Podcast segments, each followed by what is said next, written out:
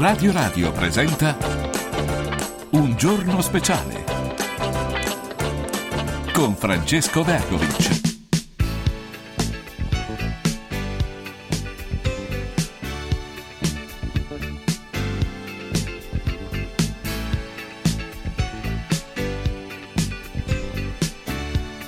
Molti aspettano al mattino le sledge We Are Family perché sanno che dietro le sledge c'è il volto del professor Mario Tozzi e anche la sua voce quando si sente. Eccolo Mario, buongiorno. Buongiorno. Ah, buongiorno. Carissimo. Eh, ma io qui Buongiorno, colgo in fallo, colgo in fallo Chi? Diego Chi? Fuserò. Ah, e che è successo? Scusa, eh? che ha detto Beh, di, di- di male? Scusa, Cosa ha detto? Sì. Ma di male niente, ma Sì. eh, dice no, sai, il Papa è, è depositario del pensiero unico, tant'è vero che scomunica chi dice che lui è un usurpatore. Eh beh, direi insomma. No, adesso Eh no, ma non ti sentiamo bene Mario. stupidaggine. Diego, Sì. che- scusa, mi meraviglio. Uno storico della filosofia come te che non, non sa questa cosa. È Cioè? come dire, se- Eh, non ho capito, sai, in però, una non monarchia detto, c'è il sì. pensiero unico. Eh, beh, eh, Ah, tu dici, sì, beh, è normale, dice, ovvio, Eh. ovvio, ovvio, sì. Che È uno raccontare, dice, no, scomunicato il però è- prete che attacca Papa Francesco, poi avremo alle 12.35 il nostro amico Andrea Cionci anche che eh, parlerà Sì, anche ma ha di fatto questo. benissimo, che doveva fare? Quello la Chiesa La fatta così, c'è- proprio, come il. Papa non è il, il monarca assoluto Eh beh, della è un Chiesa, monarca, Francesco. sì, sì, è vero. Che deve fare? Quello Sì, fa, che qualcuno così, se la dire. prende perché pare che il Papa abbia anche le suore che sono, sono un po' delle, del- fanno un po' da, da- da servitrici. Ma è sempre stato così. Ah, è sempre ma- stato così. Ma la Chiesa, 2000 anni, che cosa ti vuoi mettere? Eh, vabbè, uno Nessuna potrebbe- monarchia è durata così tanto. Il ruolo del- delle donne nella Chiesa qual è Mario secondo te? Ma forse il Papa sta Terribile. pure un po' svecchiando questa cosa, Ah, eh, in realtà. dici tu, sì. Ma insomma, comunque è sempre subordinato. Ma in tutte le regioni, vedi che le regioni, le religioni monoteiste Sì. sono tutte religioni eh, maschiliste e patriarcali. Sì, C'è niente da fare. L'ebraismo, il Dio è sempre maschio. E Allah, figurati, non può essere nemmeno rappresentato, ma è evidentemente maschio. Il nostro Dio è sempre maschio. Qui nascono tanti problemi, eh, Francesco. Ah, tu dici Eh, lì, eh? Beh, Tutto essendo che il Dio ce lo siamo inventati noi, ce lo siamo fatti a immagine e somiglianza della società maschilista che si stava impostando, dopo che invece, come abbiamo ripetuto più volte, all'inizio la società era matriarcale, c'era la dea madre, eh, le prime Sì, rappresentazioni. Dopo lo sciamanesimo Sì. e in contemporanea con esso era la femmina, era tutto matriarcale. Poi finiti gli sciamani, arrivati le religioni monoteiste o politeiste, anche perché pure naturalmente anche la religione greca era maschilista, si affermano le società patriarcali che sono le società della guerra, le società del comando assoluto, delle monarchie, sono le società che- in cui viviamo ancora oggi e che poi come conseguenza hanno portato la subordinazione del ruolo della donna eh, dappertutto nella società oggi questo si sta un po' ribaltando, ma dal punto di vista della Chiesa rimane sempre quello, ma vale per tutte le religioni eh, monoteiste. Sono religioni matriarca- patriarcali e finalizzate sostanzialmente a, a una subordinazione della figura femminile. Direi proprio che non c'è dubbio su questo. E, e Fusaro viene a dirci che sai, il Papa è assolutista e quindi scomunica chi dice che lui è un usurpatore. Beh, anzi, un tempo l'avrebbe fatto scorticare vivo.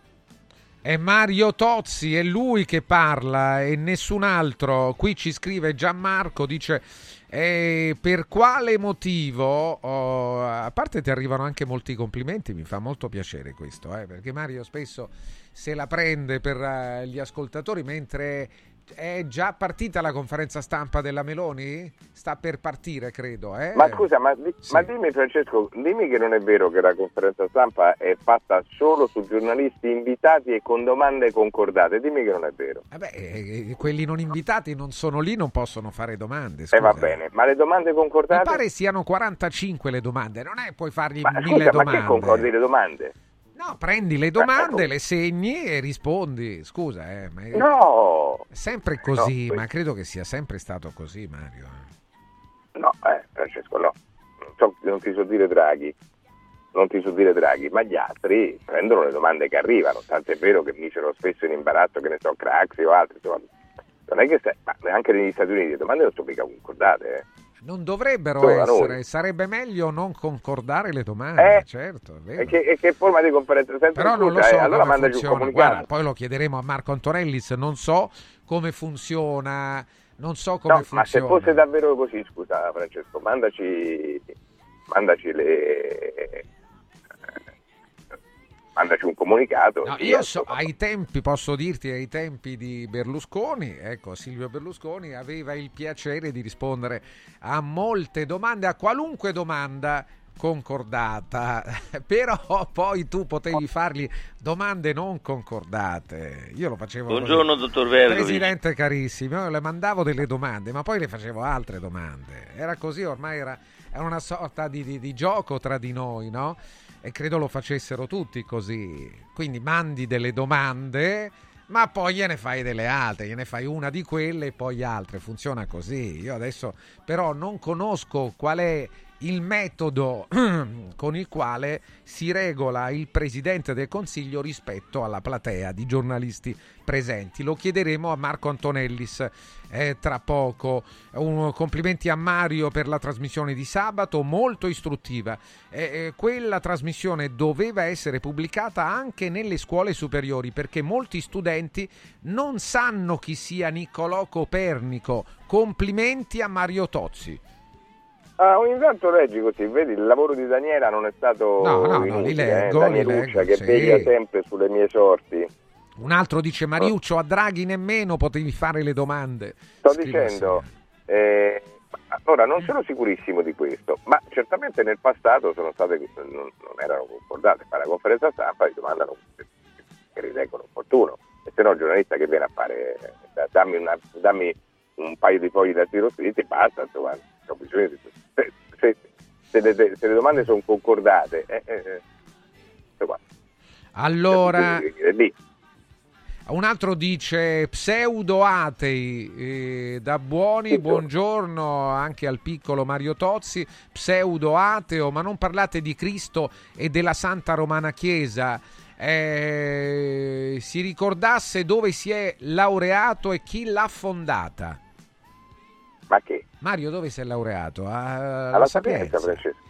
Chi ha fondato la Sapienza? Questo non lo so, adesso vado a ah, vedere. Sarà stata qualche istituzione religiosa, qualche eh, papa, ma possibile, sono, sono talmente antiche le università sì, vabbè, ma che, che avevano tutte poi? quella funzione lì. E dunque... Sì, fondata da Papa no, Bonifacio VIII, ecco, ecco, ecco eh, l'arcano. Darsi, no, no, è sicuro. Beh, vabbè, ma sicuro, del sicuro. tutto rilevante, passati sei secoli o quanti sono. Eh, vabbè, ma che possiamo fare? Mario non è, non è, che cambia idea. Sul tema del Papa sono molto d'accordo con Tozzi, stupirsi dell'assolutismo della Chiesa è un controsenso.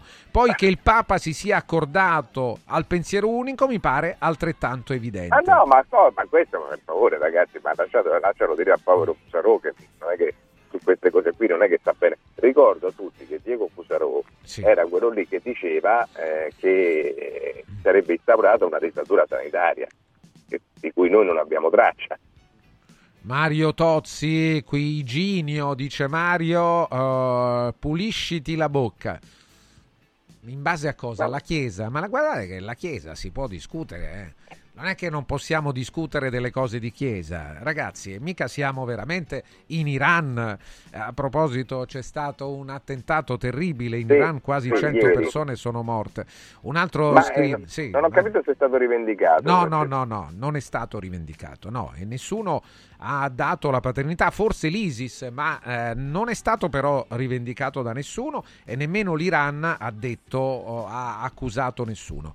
Mario, hai iniziato a leggere la lista dei frequentatori dell'isola del suicida Epstein, desecretata? Nomi pazzeschi scienziati, rettori universitari, filantropi, politici ah, e tanto altro. No, no, no, non l'ho letta, ma sarebbe una lettura istruttiva, magari la leggiamo, ma non so bene per quale ragione. Naturalmente la frequentazione non significa eh. Avere responsabilità dirette su qualcosa, eh. Ma eh, poi non su che cosa? sempre. Beh, sul, sul beh, eh, lo sfondo sessuale, le violenze, le cose ah, che sono non state sappiamo, dette. beh certo, no, le, sappiamo. Le, Non lo sappiamo, però il- certo è chiaro che... Le molestie, sì, sì, no, certo, Molestie. assolutamente no, non lo sappiamo. Ma Francesco, tu hai visto che cosa sta venendo fuori sul povero, come si chiama, Pozzallo? Pozzolo, Pozzolo, Pozzolo, il povero Pozzolo. Sì. Il povero Pozzolo non soltanto è stato protagonista di post veramente pazzeschi, lui il 25 aprile postava la frase di Mussolini, Francesco, Vabbè, sarà sbagliato, 25 non so. era un poveretto. Ma no, dopodiché si è scoperto che a sparare è stato, il testimone dice che a sparare è stato lui. Si è portato la pistola e non si sa perché. Veramente è, è imbarazzante, insomma, vedrai che sarà il primo che salta, io credo che... Beh, credo, Giorgia, no? credo, credo anch'io. eh. Lei sta parlando, la Meloni nel 2024 ci saranno delle cose importanti, sarà un anno molto complesso per tutti, beh questo lo E che ci immaginiamo. sarà? Eh, non lo so che ci sarà questo è così un po' vaga come cosa adesso vediamo se approfondirà la Meloni eh, non, eh, un altro sì eh, un altro bene eh, Mario hai visto anche tu? Oh, sì Mario. Oh, Alberto Angela che te ne pare della sua trasmissione? Ma sono sempre trasmissioni bellissime, eh, perché ah sempre bellissima ah, bravo Mario. Sei Beh, sempre sì. complimentoso. Sono, beh, sono molto diverse dalle mie. Alberto descrive, ti racconta in maniera magistrale un mondo, una- una- una- dei panorami, dei paesaggi, delle opere dell'uomo, con tanti aggettivi, bellissimo, straordinario, fantastico, così eccetera. E, questa- e fa la sua televisione. Io non faccio questa No, televisione. Mario, quindi un io altro tipo. Poi un altro non scrive: descrivo. Gianni dice Mario, la differenza, un'altra differenza tra te e Alberto Angela è che Alberto Angela legge il gobbo, tu no. No, Sì, sì, sì. Come no? No, Alberto è in grado di fare ehm, un pezzo in italiano, lo stesso pezzo in inglese e in francese. No, no, lascia perdere. Eh, eh, diciamo così. Che significa? Non ho capito cosa significa questo. Significa No, no. eh, Abbiamo eh, detto per legge me- il gobbo, non ho detto che non sa parlare inglese. Eh, ma no, perché li sa bene, figurati se legge il dopo, no. Non improvvisa, perché lui eh, c'ha tutto scritto, lo fa, e, e quindi è una tradizione diversa dalla mia. Io improvviso, non faccio descrizioni. Se la descrizione c'è, è funzionale a un'altra, è un'altra cosa. un'altra televisione. Tozzi pensa a Pozzolo, pensasse invece a Sumaoro e compagni. Mario? Si è eclissato Mario. Buongiorno, la Chiesa dovrebbe farsi. Questa è buona. Adesso appena torna Mario glielo, glielo diciamo, glielo leggiamo questo, questo messaggio. Mario Tozzi, uno pseudo professore azzerbinato al mainstream. Scrive Fabrizio. Eh, la visionaria. C'è Mario? Mario? Sì, Eh, un altro dice buongiorno, se Tozzi deve lavarsi la bocca parlando di chiesa, la chiesa dovrebbe farsi un bagno, scrive Stefano. beh, vabbè, ma Adesso qui non, non entriamo nella figurati cosa, dai. Eh. Eh, Un altro dice il dottor Tozzi stranamente omette di parlare del giudice Degni. E perché ne dovrei parlare? Ma tu sai di che stiamo parlando? Sì, qualcosa, ma perché ne dovrei parlare io? Eh, non lo so, non lo so perché Appunto, Eh, motivo? non so perché se, se chiedete Mario magari risponde, eh, fate una domanda precisa, non lo interessa la cosa, no? Non lo interessa. no, ne so poco, insomma. Ecco. poco. Ma no, io non lo metto... Madonna mia, tu in questa radio Sì. tutti complottisti, guarda che. No, che complottisti, questa è una storia Sì, è una storia reale, realistica, sì, vera, però sì. questa è la radio in cui Sì. si dice che Bergoglio è un usurpatore, perché lo dicono questa radio, lo diceva pure il poveraccio che, gli ha preso un colpo apoplettico, no? Nonostante No, non si no, sia no, vaccinato. no, Mario, non c'è, c'è qualcuno, c'è qualcuno, c'è qualcuno, Ma è vivo o morto? c'è qualcuno che parla È di vivo o è morto? Tu- siamo tutti vivi, Mario. La visionaria di Trevignano, come ogni tre del mese, alla visionaria è apparsa la Madonna. C'è chi gli ha donato, le ha donato 100.000 euro. Vabbè, queste sono cose, ognuno fa quello che vuole. eh. Mm, un, eh, mi devo scusare per aver rinviato questa conferenza stampa per due volte per ragioni di salute. Mi dispiace che questo abbia generato delle polemiche, ma non c'era alcun intendimento di scappare dalle domande dei giornalisti, ha detto la Meloni. E, e via, insomma. Buongiorno, eh, professor Tozzi. Avrei il piacere di conoscere il suo pensiero circa il rapporto tra religione e progresso e se potrà mai essere in grado l'umanità di non essere più gestita, amministrata, influenzata da una qualche religione. Eh, chissà, direi di no per il momento, non mi pare. Su tempi lunghissimi vedremo, c'è sempre meno bisogno di Dio. Eh. Ma poi Francesco, eh, puoi Sì. rispondere alle mie domande, ma io ti capisco. Ti capisco eh. Tozzi Eh, pensa a Pozzolo, pensasse a Sumaoro ancora. E vabbè, l'abbiamo detto, basta. Scusa, ma Sumaoro non gli interessa, dai. È proprio que- no, ma la cosa è proprio questa. L'idiozia di questa affermazione è di che cosa è responsabile Sumaoro? Niente, nessuno l'ha indagato, niente. Di che cosa è responsabile Pozzolo? Ne aver sparato a uno. Vabbè, eh, responsabili. Stanno indagando anche nel suo caso, no? Beh, c'è un testimone che dice che rideva e poi... Eh, lui però ha detto che non è ha- che avrà fatto... Non è che avrà fatto per uccidere, naturalmente, eh, voglio dire, però è responsabile di qualcosa, e infatti è indagato. Eh, insomma, ora no, non c'è che lo indaghi per quale ragione? C'è niente da indagare. Quindi, vedo di che cosa si sta parlando. Questa storia è come Bibbiano, tu ti ricordi Bibbiano? Sì, eh, sì, pensate, sì. E allora parlateci di Bibbiano. Che cosa si è rivelato con Bibbiano? Niente. Nessun coinvolgimento di nessuno. Niente. Ma che vuol dire niente? Niente. Eppure ci Allora, hanno fatto campagna. Ma questo è così.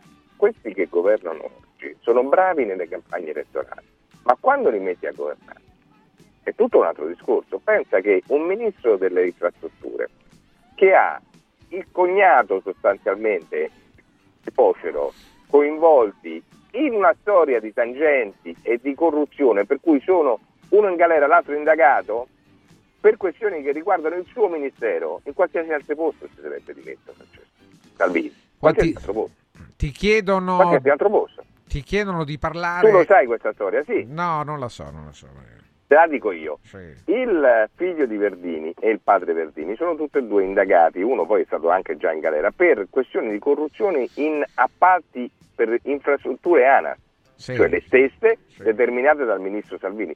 Secondo te anche solo questa cosa non ti porta a dimetterti se sei una persona seria? Ma eh, sì, di corsa, Sì, sì, sì, sì. di corsa, Sì. stai con la figlia.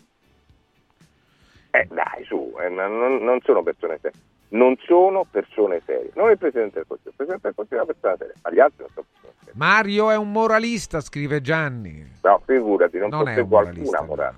no. Un altro dice: Cosa ne pensa Mario del modello sociale di Monadelfia? Nomadelfia Ah. Grosseto. Eh sì, so Vabbè, ma non tutti sanno cosa sia, va Eh, spiegato. spiegalo, eh. spiegalo. Beh, è una comunità, mi pare, no? Che Sì. ha messo al Piemonte, centro della. pare. No, no, in, in Toscana, vicino Eh, Grosseto. Toscana. Ha messo al centro della vita di tutta la comunità la fraternità evangelica. Questo poi quindi si comportano di conseguenza. Non lo so, Mario, tu che ne pensi? Ne penso tutto le sette non mi interessa. Ne pensi tutto? Non ho capito. Il male possibile. Ah, tutto il male alle- possibile. Alle, tutto il non sono male interessato. possibile. Ah, no, non credi alla- ai fini positivi di questa comunità, no? Tozzi va bene, Pozzolo va bene, quanto non vede attaccare Meloni, ma non ha attaccato la Meloni Mario, no, Eh, no, no. Hanno no, detto che è no, una persona no. seria.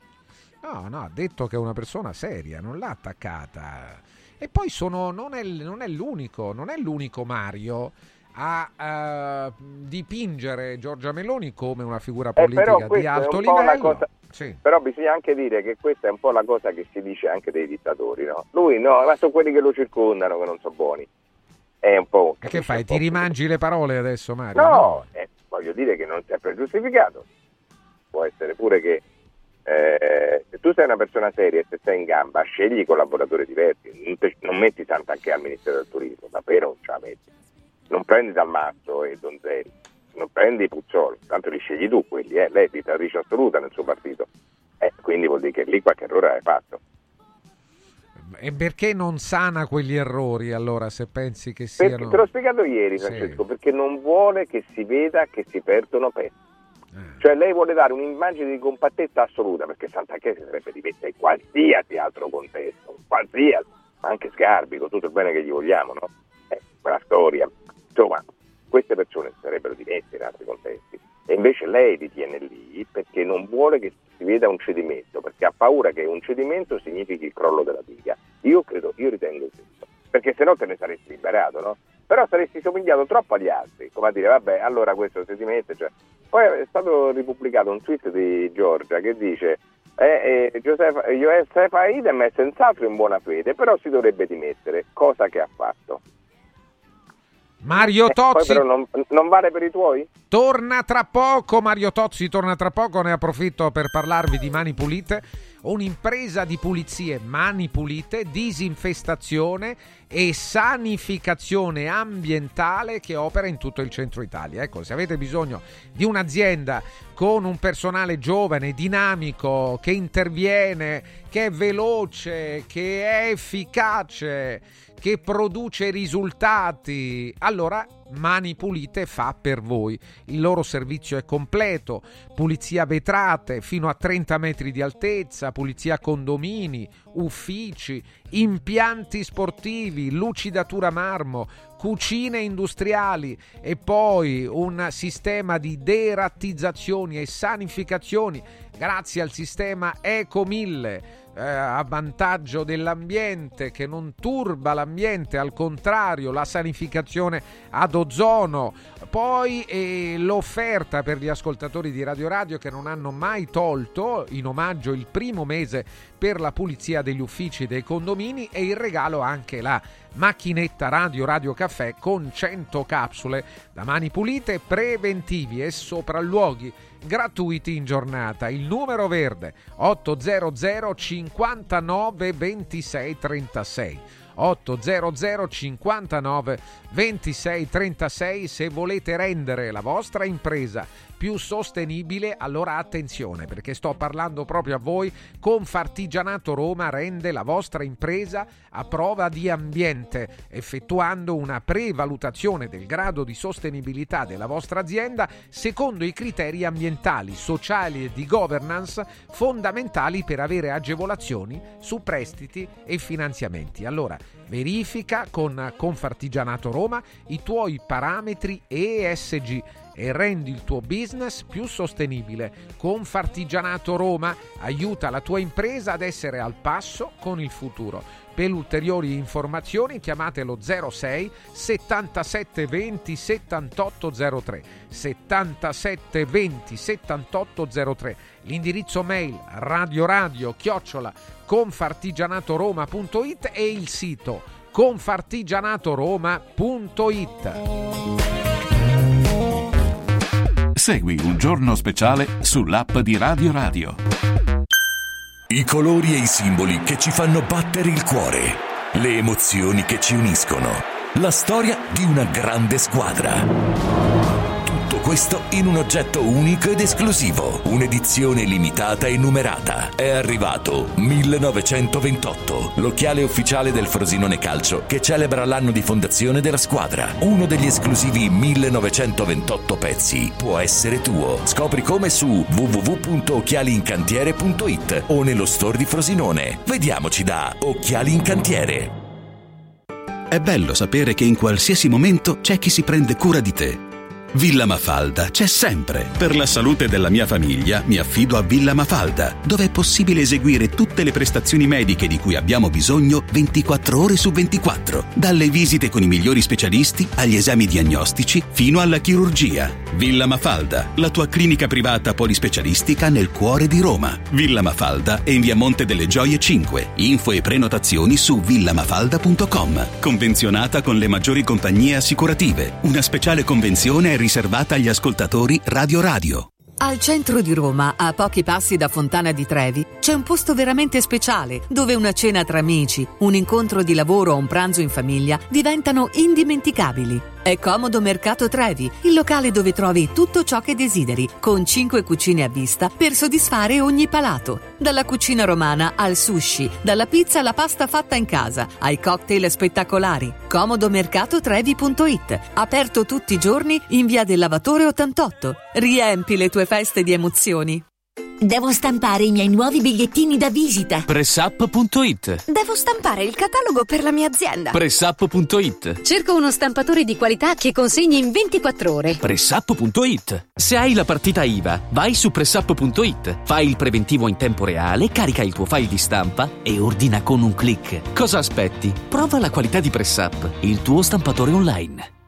Universo Oro, banco metalli e gioielleria da oltre 30 anni. È punto di riferimento a Roma nel settore della compravendita di oro e metalli preziosi, gioielli e orologi di lusso. Uno staff altamente qualificato al tuo fianco per assisterti nella vendita e nell'acquisto dei tuoi preziosi, con quotazioni in tempo reale. Universo Oro è specializzato in consulenze tecniche su metalli preziosi e perizie su patrimoni ed eredità, oltre agli investimenti in oro. Ottieni il massimo. Scegli Universo Oro. 800 13 40 30. Universo-oro.it Voglio raccontarti una storia. Erano gli anni 60. C'era una bottega a Roma in cui si facevano i materassi a mano. Ogni volta che ci passavo mi fermavo a guardarli lavorare e pensa, oggi su uno dei loro materassi ci sei seduta sopra. Ruega Materassi Tradizione e Innovazione per il tuo comfort. Materassi selezionati dei migliori marchi e decine di letti personalizzabili perfetti per ogni esigenza e stile. Scopri i nostri 5 negozi e come contattarci su ruegamaterassi.com. Posso saltare un po'?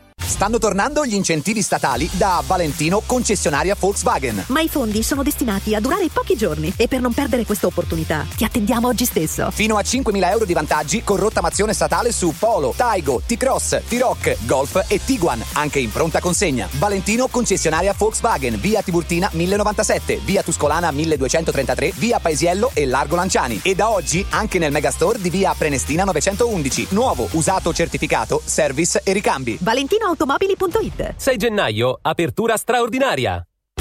Lascia fuori il mondo dalla tua casa. Freddo, caldo, sporco, restano in strada. Modoal, Modoal. È bello godersi la casa con te. Modoal. Infissi sciuco che durano nel tempo. Il tuo preventivo su modoal.it. Modoal ti augura buone feste. Il 6 gennaio torna la corsa del giocattolo, 46esima edizione, nello splendido scenario della terrazza del Pincio a Villa Borghese. La manifestazione non competitiva aperta a tutti di corsa, marcia o passo libero di 5 km. Per partecipare basta portare un giocattolo anche usato in buono stato. I giocattoli raccolti saranno consegnati a cura della Croce Rossa ai bambini degli istituti per l'infanzia abbandonata e ad alcuni reparti pediatrici degli ospedali romani. 6 gennaio, la corsa del giocattolo, terrazza del Pincio. Ritrovo ore 9, partenza ore 11. In diretta su Radio Radio. Segui un giorno speciale sull'app di Radio Radio. Mario Tozzi con noi. Eh, Eccoci. Mario, per, vediamo, per i presunti abusi nel processo di affidamento di minori nel comune emiliano ci sono ancora 17 persone a processo. Mario. Sì, Francesco, ma nessun politico, come invece si pensava, lasciamo stare la responsabilità di quel tipo di... Lì si diceva, ah, il PD ha fatto i ricorsi, il sindaco, cioè, quelli non c'è più nessuno. Che dite?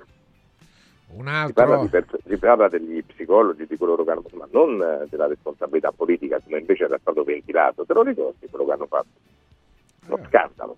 Ora è nel gruppo misto Sumaoro perché non ha vergogna e non si dimette. Ma Sumaoro sarà arrestato, ma purtroppo tra dieci anni, visti i tempi della giustizia. Non è nemmeno indagato. Perché arrestato? Non è nemmeno indagato. Arrestato perché?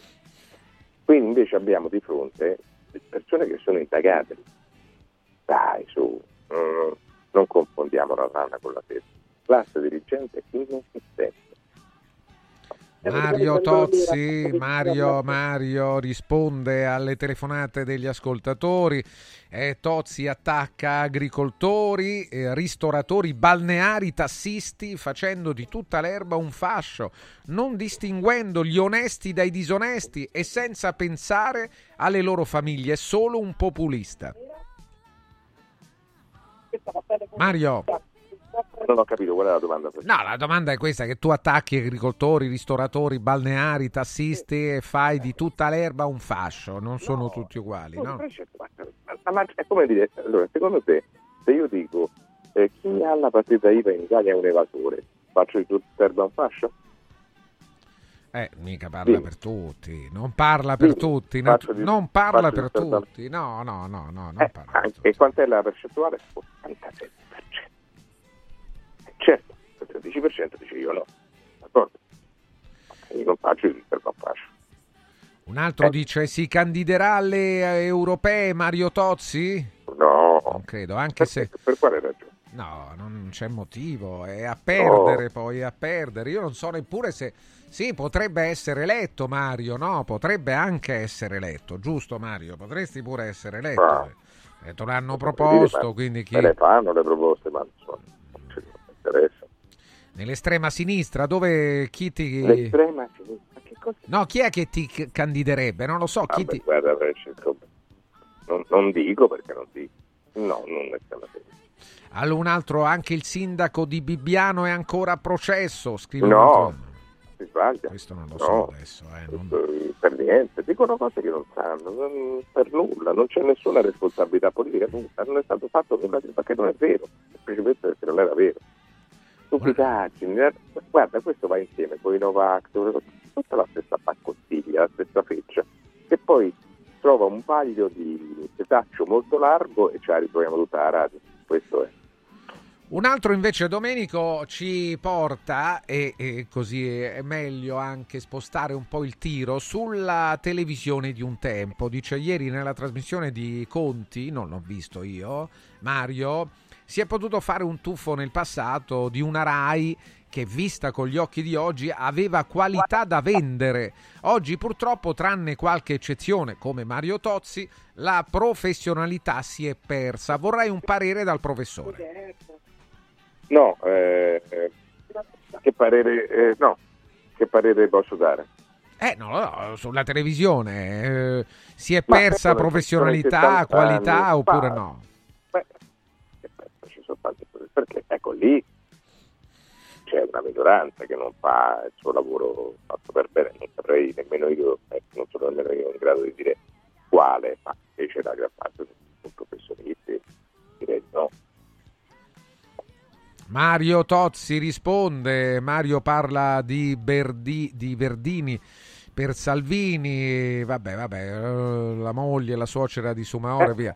Con quali redditi? No, ma scusa, lì c'è una lì c'è una c'è una responsabilità che non è che io ho detto che deve sapere o non deve sapere. Se si parla di corruzione è un ministero che eh, è un'altra cosa, insomma. eh. Un altro ancora, eh, con quali redditi hanno dato il mutuo a Sumaoro? Stranamente la banca è la stessa dove aveva i conti la moglie e la suocera. Eh, no, stranamente. Eh, così. Mario, Perché è sempre il solito. Perché stranamente? Scusa, eh, questo- Eh, perché dice, con quali re- dove, dove la doveva, dove la doveva dare? Sì, Quale- quale dire, altra il banca? mutuo, Ma il- perché dite tante No, stupidaggini? lo Mamma so mia, quanto siete dai. No, perché gli ascoltatori dicono, chi scrive almeno, il mutuo lo ha ricevuto prima di diventare parlamentare. Capisci Mario? E quindi?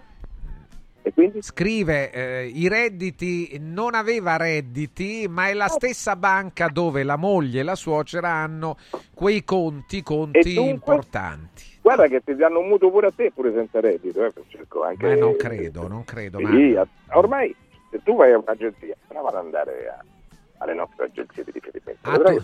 Senza reddito ti danno il mutuo, dici tu. Sì, basta che c'è un'assicurazione, una garanzia. Ma che c'entra per questo? Questo Moro non è indagato di nulla, di nulla.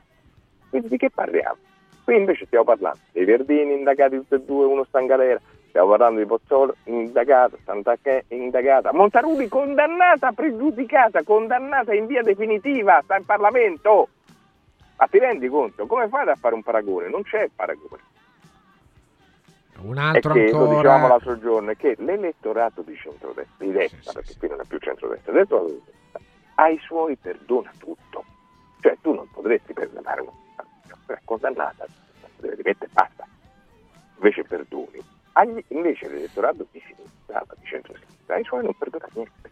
Josefa Idem si è dimessa, ti rendi conto? È una cosa ridicola, no? Ragazzi, senso. Eppure lo ha fatto, perché dice per ragioni di opportunità. Gli altri le ragioni di opportunità non le conoscono, non c'è nessun paragone. Qui abbiamo dei casi. In un anno hai collezionato più brutte figure te che Carlo in Francia.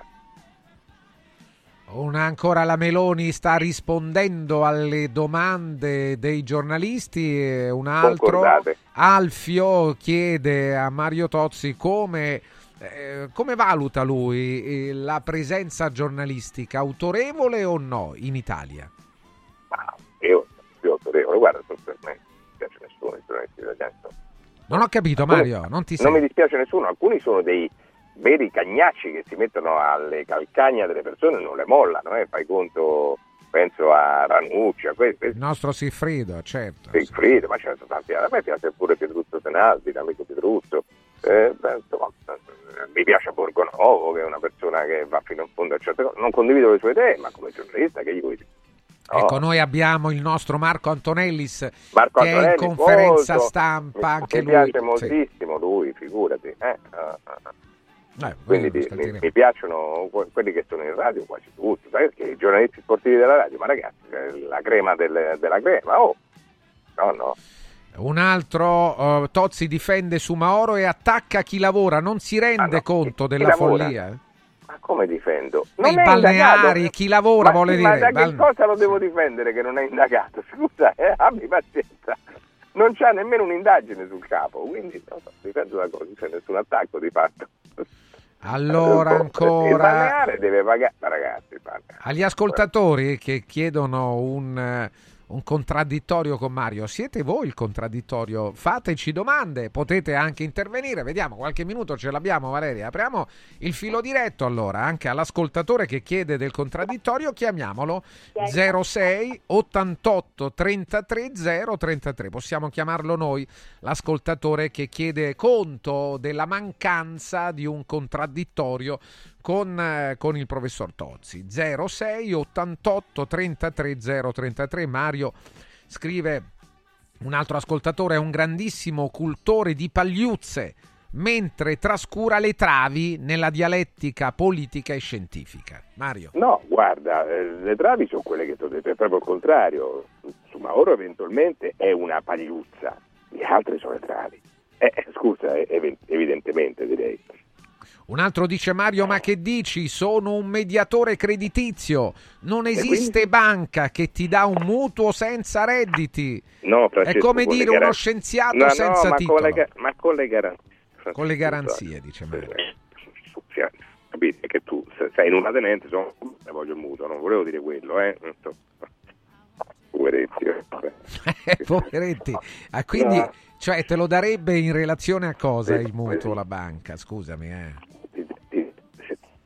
Garantisci, no?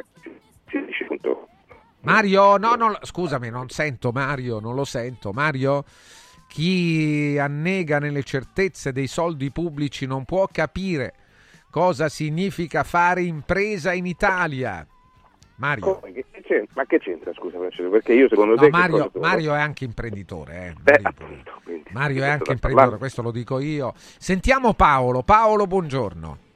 Buongiorno, buongiorno a tutti. Buongiorno. Eh, Mario, Mario fa presto a parlare, io lo lascerei, sai, in tanto tempo, mm, un bel po' di anni a fare il tassista o a fare il balneare, perché lui non lo sa, perché lui dalla gente dal di fuori vede tutto diverso, poi fanno il bignami della situazione, quello che a me dà fastidio è fare il bignami della situazione, invece uno deve fare tutto un discorso dettagliato, perché se noi eravamo una lobby, no? perché tassisti, come dice Mario siamo lobby, a quest'ora, essendo lobby, avevamo tutti i colleghi funzionanti, tutte corsie preferenziali per Roma, tutti i telefoni da piazza. Parla dei tassisti. Sì, sì, ho capito, ma puoi mettere... Ma scusa Sentiamo Mario, sentiamo Mario. Mario. Ma puoi mettere come è meglio invece evadere? È meglio. C'hanno il massimo che c'hanno, cioè evadono e nessuno gli dice niente. Tutto qua. Mario Sono- Tozzi, questo. Cioè, L'ha messo andiamo. bene in evidenza Red Sox, il tassista di Bologna, che pubblicando i suoi redditi giorno per giorno ha sputtanato tutta la categoria che dichiarava un decimo di quello che dichiara lui. Lui era l'unico che guadagnava. Un altro Aldo, Aldo, prendiamo Aldo. Buongiorno. Buongiorno. Buongiorno. Mi sentite? Sì, bene Aldo, molto bene. No, io penso che il contraddittorio ci sia, perché c'è Bergovic che fa il contraddittorio sempre di, di Mario, no? Sì. Mi sembra che ogni, ogni cosa che dice Mario c'è Bergovic che contrabbatte, quindi c'è questo contraddittorio. Beh. Non c'è invece, non Sì. c'è invece quando la mattina sento sempre quel signore che fa il direttore della verità, mi sembra, che è credo di destra, non c'è nessun contraddittorio, cioè non c'è nessun Nella rassegna di. Francesco Borgonovo. Sì, Aldo. assolutamente dice sempre le stesse cose, sempre, eh, senza che nessuno mai intervenga. Aldo, però Ecco, ti, ti- guarda, ne approfitto per dirgli una cosa. Grazie intanto al tuo intervento. Il contraddittorio, alcuni lo vedono come un valore assoluto. Io personalmente non lo ritengo un valore assoluto, il contraddittorio. Perché devi sempre stare lì a ribattere? Io ascolto una tesi e e, naturalmente avrei da ridire se nell'arco delle 24 ore eh, si ripetesse continuamente quella tesi, avrei da ridire. Ma se poi arriva qualcuno come Mario per dire che ha un'altra visione, beh, io mi prenderei la prima e la seconda e avrei magari da pensare, da riflettere e sulla prima e sulla seconda. Non è che il contraddittorio garantisce, perché spesso lo vediamo anche nei dibattiti televisivi dove pure qualche volta, forse eh, molto spesso, c'è un contraddittorio, è un contraddittorio senza contenuto. È soltanto urlare l'uno contro l'altro, negare quello che è stato affermato un attimo prima, ma non significa che ne esca fuori qualcosa di, di positivo, qualcosa di interessante. Non so Mario che ne pensa di questo. Sì, sono d'accordo con te. Sono Ah. proprio d'accordo con te. non- ma poi in ogni caso su, su che cosa vuoi fare?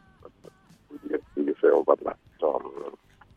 Non, Qua dice Mario ascolta, eh, ascolta Mario, scrive l'ascoltatore, ho una casa di proprietà che vale più di 200.000 euro. Quando ho chiesto 5.000 euro in banca, nessuno mi ha dato ascolto, anche mettendo la casa a garanzia. capito, perché non c'è gli agganci giusti? Perché in realtà, per esempio, la nostra agenzia, Quadrifoglio, Sì. ti aiuta a ottenere mutui anche in condizioni particolari, quindi è vera questa cosa. ecco.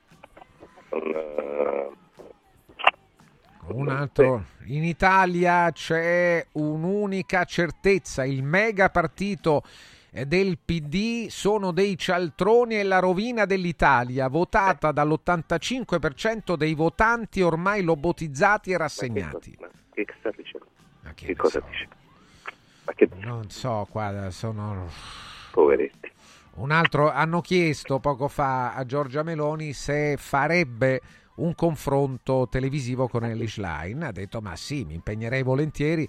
Penso sia giusto che il Premier si confronti con il leader dell'opposizione. Lo ritengo anch'io prima delle europee. Non mi sono mai sottratta, non lo farò neppure eh, questa volta. Tutto qua, Mariuccio, no? Un altro ancora. Eh, quale garanzie può dare se uno non ha reddito?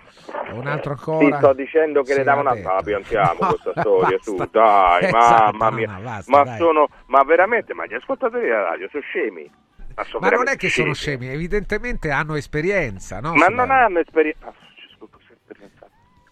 hanno esperienza, nel senso a loro è capitato a qualcuno poi tra gli ascoltatori.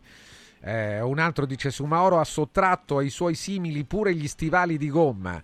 Ma Pagava che le cosa comparse per le sue manifestazioni. Ma, i Ma suoi che simili, cosa chi dici? sarebbero i simili? Ma di scusi, i suoi simili, I suoi ma- simili. ma capisci Ma loro che dicendo no- questa Ma guardate che Mamma veramente, mia, veramente- Ma come mai siete così scemi? Ma è una cosa incredibile. Un altro dice Mario, come mai? Questo lo scrive Sandrocchio, Sandrocchio, un nome curioso ma, ma piacevole. Dice come mai eh, non esiste un dio nero?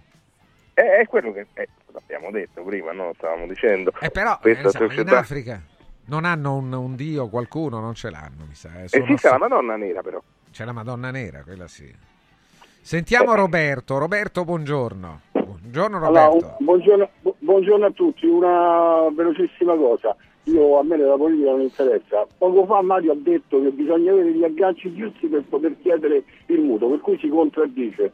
Non c'è nessun mutuo senza, senza garanzia senza No, lavoro. sto dicendo la nostra garanzia, volevo dire No, la no, garanzia. ha detto- No, ma è inutile che fate ci gli vogliono- intelligenti. eh no, ha Senti, detto- ha dato è degli inutile scemi, che- ha dato degli è- scemi agli spettatori. Eh no, Sì, no, no, ascoltatori. no, guardi, non gli E ha spettatori, detto non, non gli spettatori, non gli spettatori, lo scemo è solo lei, I- guardi, i trova. Lo scemo è solo lei. Allora no, eh, mettiamo, mettiamo un po' in ordine la cosa, dai. solo un cretino. No, no, Mario, allora spieghiamo meglio, Mario, così evitiamo. Ma no, di- vai da un'agenzia e ti aiutano ad avere un mutuo anche se non hai una busta paga fissa, una cosa, purché ci sia una garanzia, certo, questo. eh, ragazzi, ma perché va attaccate così alle Mario, cose? scusami. Ma quanto siete scemi? Mariuccio, dai, eh, Ma no, perché quando parli, quando parli, tempo? Ma devo perdere tempo con una manica di idioti, ma perché? No, no, no. Qua dice Mario Tozzi lo Perché? trovo in gamba, ma francamente un po' troppo saccente. E secondo me No, non è, è questo che a volte infastidisce. Ma voi no. La differenza è che io le cose le so e voi no. E invece di stare lì a suggere sapere, dite cose. Certo. Perché dite se non avete capito? Come quelli che scrivono, ma è la stessa cosa. Questa radio è diventata No, la no, Mario, so, per come, no, come per i social, la stessa cosa, no, quello no, che no, scrive, non sa niente di niente, però scrive. Guarda- quello non sa niente di niente, però parla. Chi sono i simili? Mamma un altro. Ma Alfio. senti come parlano? Ma che parlano poi italiano, Francesco? No, no, parla in italiano. Alfio dice chi sono i simili di Sumaoro? Appunto, chi sono Beh, i i simili forse intende dire i suoi colleghi. I suoi? Colleghi. colleghi di Parlamento. No, Ah, di Parlamento, i colleghi di lavoro, no? Gli stivali. Eh, sì, l'ascoltatore... sta in Parlamento, adesso i colleghi suoi sono gli altri deputati. No, ma a suo tempo, gli stivaloni sporchi di, di- Dai, di fango. Prendiamo Paolo. Paolo, buongiorno. Volevo ribattere quello che ha detto l'ascoltatore prima. Mario ha detto se c'è le buone conoscenze, perché Mario ha fatto pubblicità a Radio Radio, debito all'agenzia che ti aiuta ad avere i prestiti. A Mario stanno, stanno preso in castagna, ciao. Ma quale Mario, no. Ma vi rendete conto della stupidaggine di questa cosa? Ma però quanto sono cretini, mamma no, mia. fermi, ma io non gli rispondo nemmeno, sono talmente scemi che uno non gli può rispondere, dice che gli dici, vabbè, sono cretini. Un altro, un altro, no, qual era la garanzia? Qua dice, vabbè, la cultura è plebea è pur sempre cultura, Mario. A me peraltro io il mutuo l'ho preso con la BNL, quindi non è che l'ho preso con la gestione. Eh, No, però dice questo qui, la cultura plebea è pur sempre cultura e tu ci campi da anni eh, sul- sulle persone semplici, ma noi siamo, ma Mario è, non è, mica- è una persona semplice il Mario stesso, non viene mica da, da- non so, da, da- da una famiglia patrizia Mario, eh. Mariuccio. No, no, eravamo poverini, poverissimi. Eh, quindi, come, allora, chiudiamo proprio in relazione a questo con qualcosa di, di- di commendevole, Mario. Dai, chiudi bene. Sì, che è meglio lascio perdere lo spettatore, della radio. No, no, no, chiudi bene, Mariuccio. Dai, vedremo adesso. ah, la Meloni è in corso la conferenza stamp- stampa. Gianni dice eh, fateci sapere di più. Eh, vi ho detto, a Luna il nostro Marco Antonellis è tra i giornalisti che faranno una domanda a- alla Meloni e a Luna. Eh, sentiamo Marco Antonellis ci racconterà come è andata. Ciao, ciao a tutti. Mario, Ciao. grazie. Ciao. Attenzione, oggi vi parliamo delle fantastiche opportunità per gli ascoltatori di Radio Radio della Calor Plus con la K, azienda specializzata nella vendita, nell'installazione e nell'assistenza di caldaie, scaldabagni e condizionatori, manutenzione caldaia di qualsiasi marca, analisi fumi e bollino, tutto questo per noi, per gli ascoltatori di Radio Radio, costa 49 euro. È il prezzo più basso sul mercato. Se invece la vostra caldaia ha più di 10 anni, è arrivato il momento di sostituirla. In offerta caldaia a condensazione Vaillant da 24 kW. È tutto incluso, IVA e installazione, con sole 12 rate da 95 euro e con l'eco bonus del 50% e praticamente la pagate soltanto la metà. Allora segnatevi subito il numero della Calor Plus con la K 06 86 21 36 71. Lo ripeto. 06 86 21 3671, un numero attivo sempre 7 giorni su 7, inclusi i festivi, 365 giorni l'anno in tutto il comune di Roma, compreso il centro storico, nella zona ZTL per qualunque esigenza a costi ridotti a nome di Radio Radio. Qualche esempio, il pronto intervento da 100 a 80 euro per noi, il diritto di chiamata da 50 a 40 euro per noi, i preventivi e i sopralluoghi sempre gratuiti. Questo ci dà Calor Plus. Eh, attenzione perché vogliamo parlarvi anche di Press Up. Press Up sempre nei nostri pensieri. Stiamo parlando dell'azienda leader nella stampa online. Ogni giorno tante offerte su tantissimi prodotti sul sito radioradio.pressup.it radioradio.pressup.it Ad esempio continua la grande offerta dei sei prodotti ad un euro dedicata alle aziende e ai professionisti che seguono Radio Radio. Una foto poster a 3 1 euro, 50 carte intestate 1 euro, 25 tovagliette a 3 1 euro, 250 bigliettini 1 euro, 100 volantini a 5 1 euro, 200 volantini a 6 solo 1 euro. Come sempre, oltre alla stampa personalizzata a colori, il prezzo include imballaggio e spese di spedizione in tutta Italia, è tutto incluso. Per questa offerta basta avere la partita IVA, andare sul sito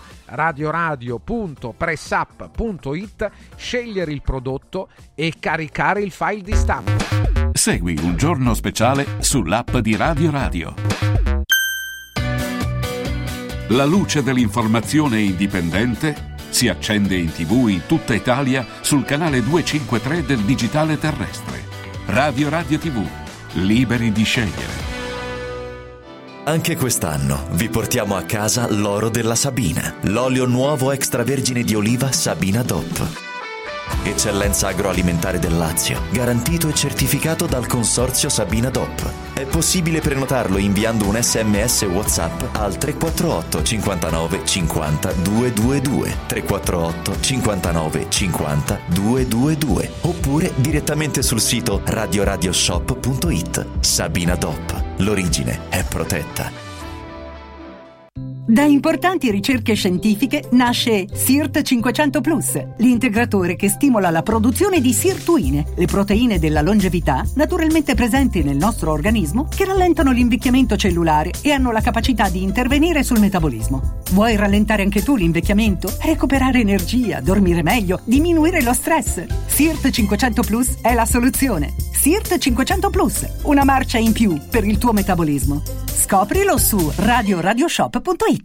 Salve, sono Roberto Zaccagnini e vi aspetto nei negozi Phone Marketing con i migliori smartphone, iPhone, tablet e notebook nuovi e rigenerati ai prezzi più bassi d'Italia. Possibilità di permuta, pagamento immediato del vostro usato, rate fino a 12 mesi. Da Phone Marketing, accessori e cover personalizzate. Siamo in tutta Roma, a Belletri e a Monteporzio Catone fonmarketing.it per acquistare e scoprire tutti i prodotti in promozione. Per info 377 289 4183. Con il sistema Brick puoi costruire pareti completamente rifinite in 8 ore, con valori di isolamento acustico e di resistenza al fuoco eccezionali. Puoi realizzare architravi anche per grandi aperture in modo semplice, facile e veloce. Con il sistema di calcolo del nostro sito puoi definire le quantità e le frazioni di pannelli così da portare sul luogo di lavoro solo i materiali necessari, senza fare tagli, senza scarti, senza fare polvere, senza fare rumore. Dovete costruire una parete? Passate da noi, al punto Prefedil in via Prenestina 900 956 a 500 metri all'interno del GRA. Devo stampare i miei nuovi bigliettini da visita. Pressup.it Devo stampare il catalogo per la mia azienda. Pressup.it Cerco uno stampatore di qualità che consegni in 24 ore. Pressup.it Se hai la partita IVA, vai su Pressup.it, fai il preventivo in tempo reale, carica il tuo file di stampa e ordina con un clic. Cosa aspetti? Prova la qualità di Pressup, il tuo stampatore online.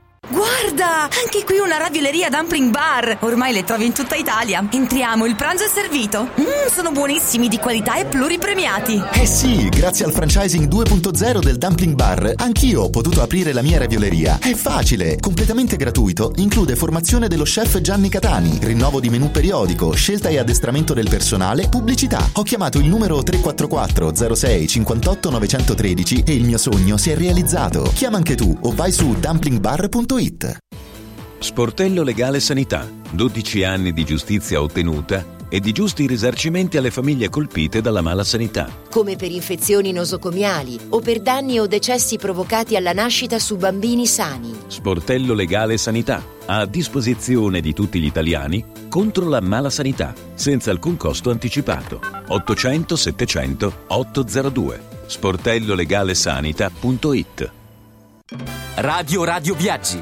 Per vacanza o per lavoro, in Italia, in Europa, nel mondo. Pacchetti con soluzioni speciali per famiglia. Weekend, tour, volo più hotel, viaggi di nozze.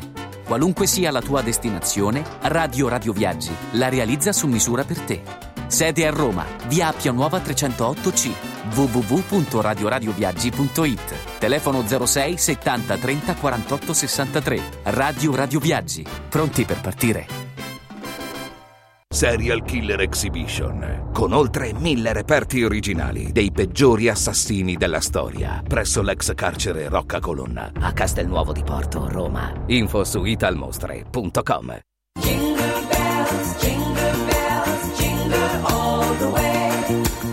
Buone feste da Radio Radio. Segui un giorno speciale sull'app di Radio Radio.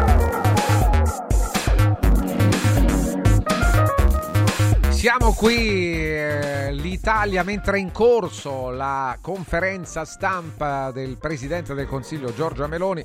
Ricordo a tutti intorno alle 13 con Marco Antonellis eh, avremo un, uh, un, racconto di come sia andata la conferenza e anche sui temi più interessanti eh, svolti eh, durante la conferenza stampa. Eh, affrontiamo un'altra questione, ne abbiamo parlato in questi giorni parecchio de- di quello che è avvenuto l'ultimo dell'anno.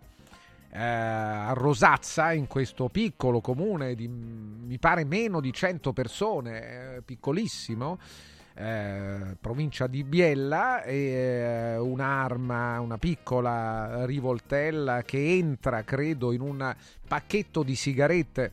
Eh, parliamo un po' dell'Italia armata, come titola Lanza, l'Italia armata oltre un milione alla licenza. In Italia poi ci sono 8 milioni di armi ne parliamo con Massimiliano Burri, esperto d'armi, perito balistico del Tribunale di Roma. Massimiliano, buongiorno, benvenuto.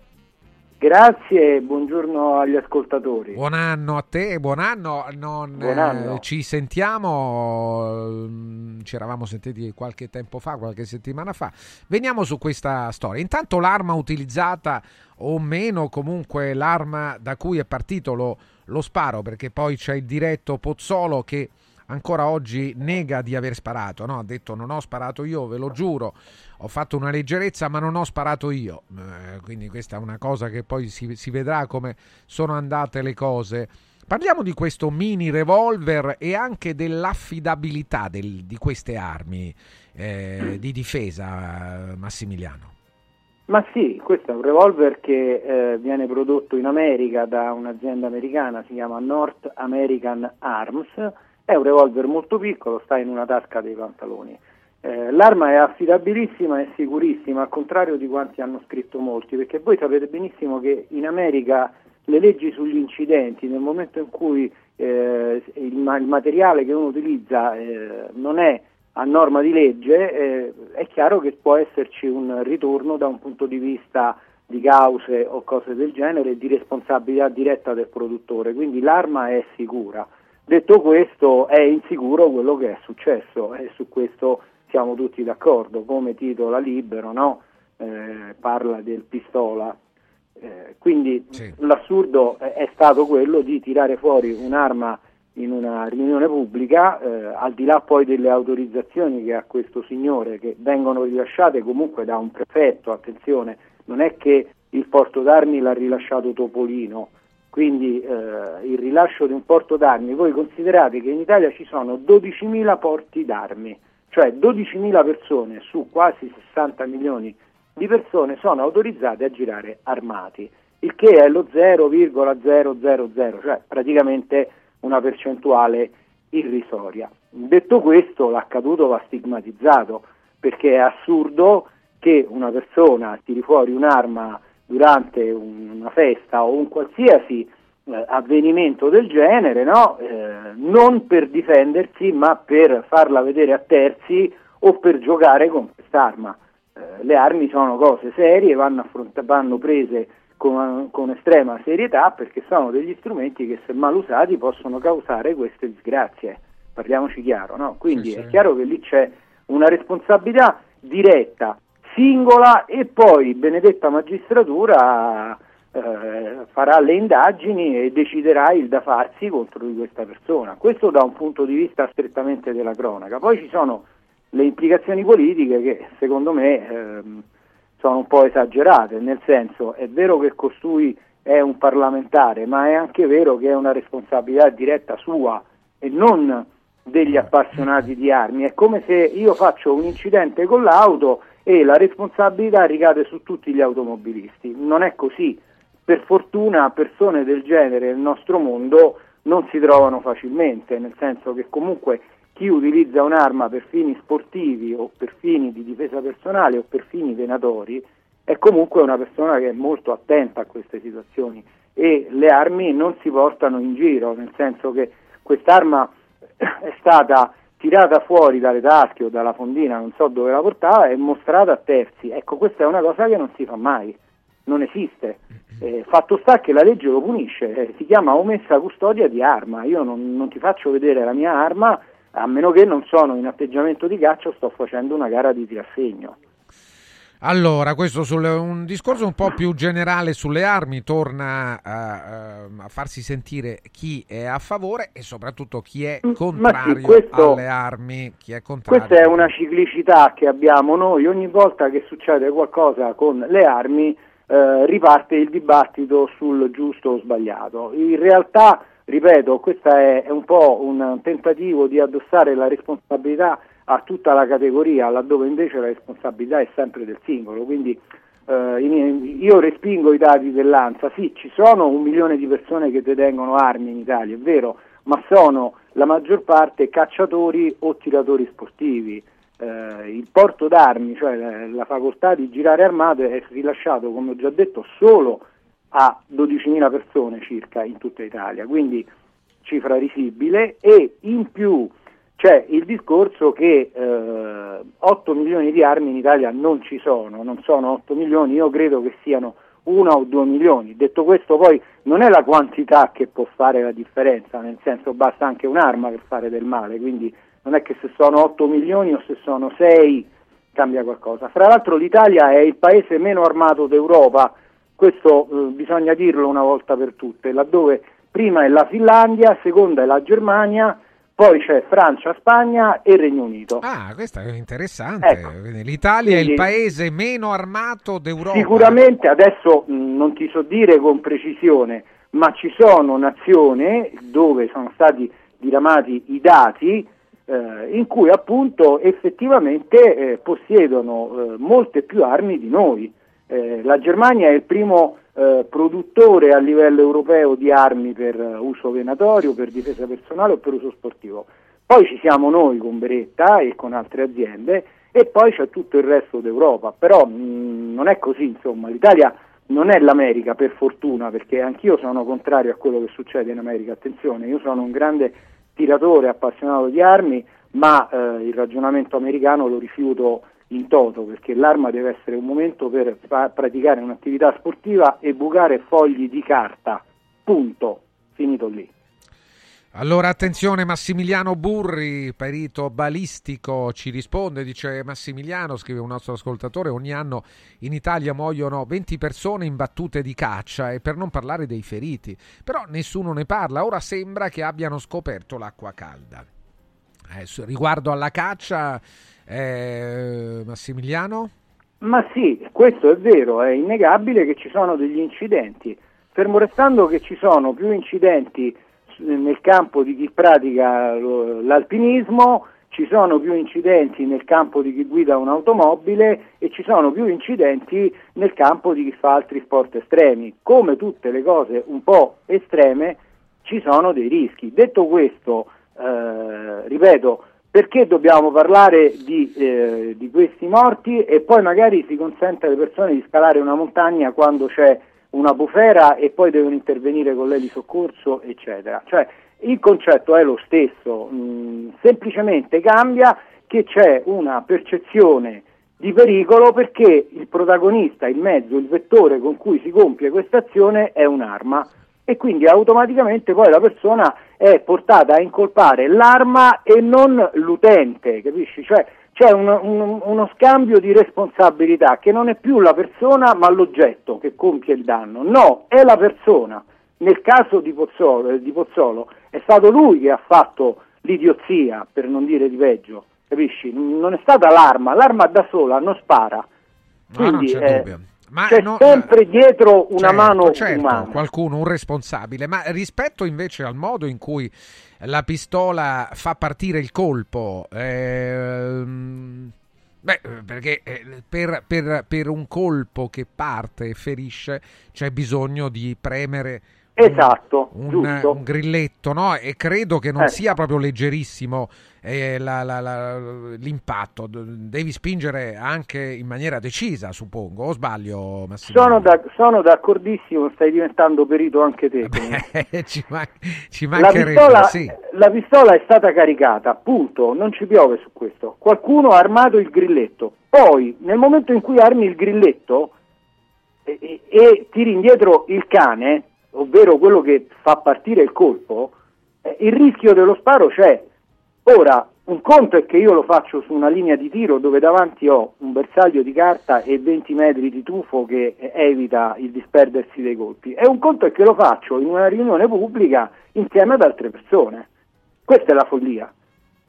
Per cui eh, è chiaro che lì c'è stato un movimento volontario da parte di chi ha toccato l'arma. Io adesso non conosco, eh, non possiamo tutti conoscere la vicenda, quindi si fanno delle illazioni. Ho letto quella di Repubblica fantasiosa da morire, che si sarebbero messi tutti a sparare, tipo matrimonio eh, orientale in aria, ma voi vi immaginate la scorta di un sottosegretario che tira fuori la pistola d'ordinanza e comincia a sparare in, in, in aria? Ma stiamo scherzando, cioè, ma è assurda questa cosa. Oltretutto è una mancanza anche di rispetto nei riguardi di chi ci protegge, no? Sì, sì, eh, cioè, beh, questa... Le cartucce, le cartucce la... della polizia e delle forze dell'ordine sono sì. contate e registrate una per una e vengono verificate saltuariamente dagli organi preposti. Quindi se io ho 15 colpi nella mia pistola d'ordinanza e ne sparo due, devo darne conto, devo fare un rapporto e rischio delle pesantissime sanzioni. Ora vogliamo dire che eh, la scorta del sottosegretario a un certo punto per festeggiare a mezzanotte ha tirato fuori le pistole e ha cominciato a sparare in aria. Ma insomma, io capisco. Tu non, che... credi, non credi a questa Beh, cosa. insomma, io non ci metterei la mano sul fuoco su una storia del genere, mi sembra abbastanza fantasiosa. Sicuramente quello che è successo è che questo signore eh, probabilmente preso da un raptus o da qualcosa del genere ha voluto far mostrare, ha mostrato l'arma a persone che non dovevano vederla, tantomeno toccarla e nel maneggio di questo oggetto è partito un colpo. Questo è successo, ma questo non deve essere possibile perché la legge punisce chi fa una cosa del genere. Fatto sta che è indagato per ehm, omessa custodia di arma, che è un reato penale, quindi no, cioè, eh, non stiamo scherzando, insomma, no? però io penso che la ricostruzione più plausibile sia questa, che costui all'interno di, questa, di questo caseggiato, adesso eh, non mi ricordo bene se era un, una chiesa, un, un No, la casale. sede di una proloco, la sede di una Sì, proloco. ecco, ha tirato fuori la pistola e gli avrà detto ah guarda che bella che mi sono comperato, questo è piccolo piccolo, magari qualcun altro ci ha messo le mani sopra e è successo quello che è successo. Questo è quello che va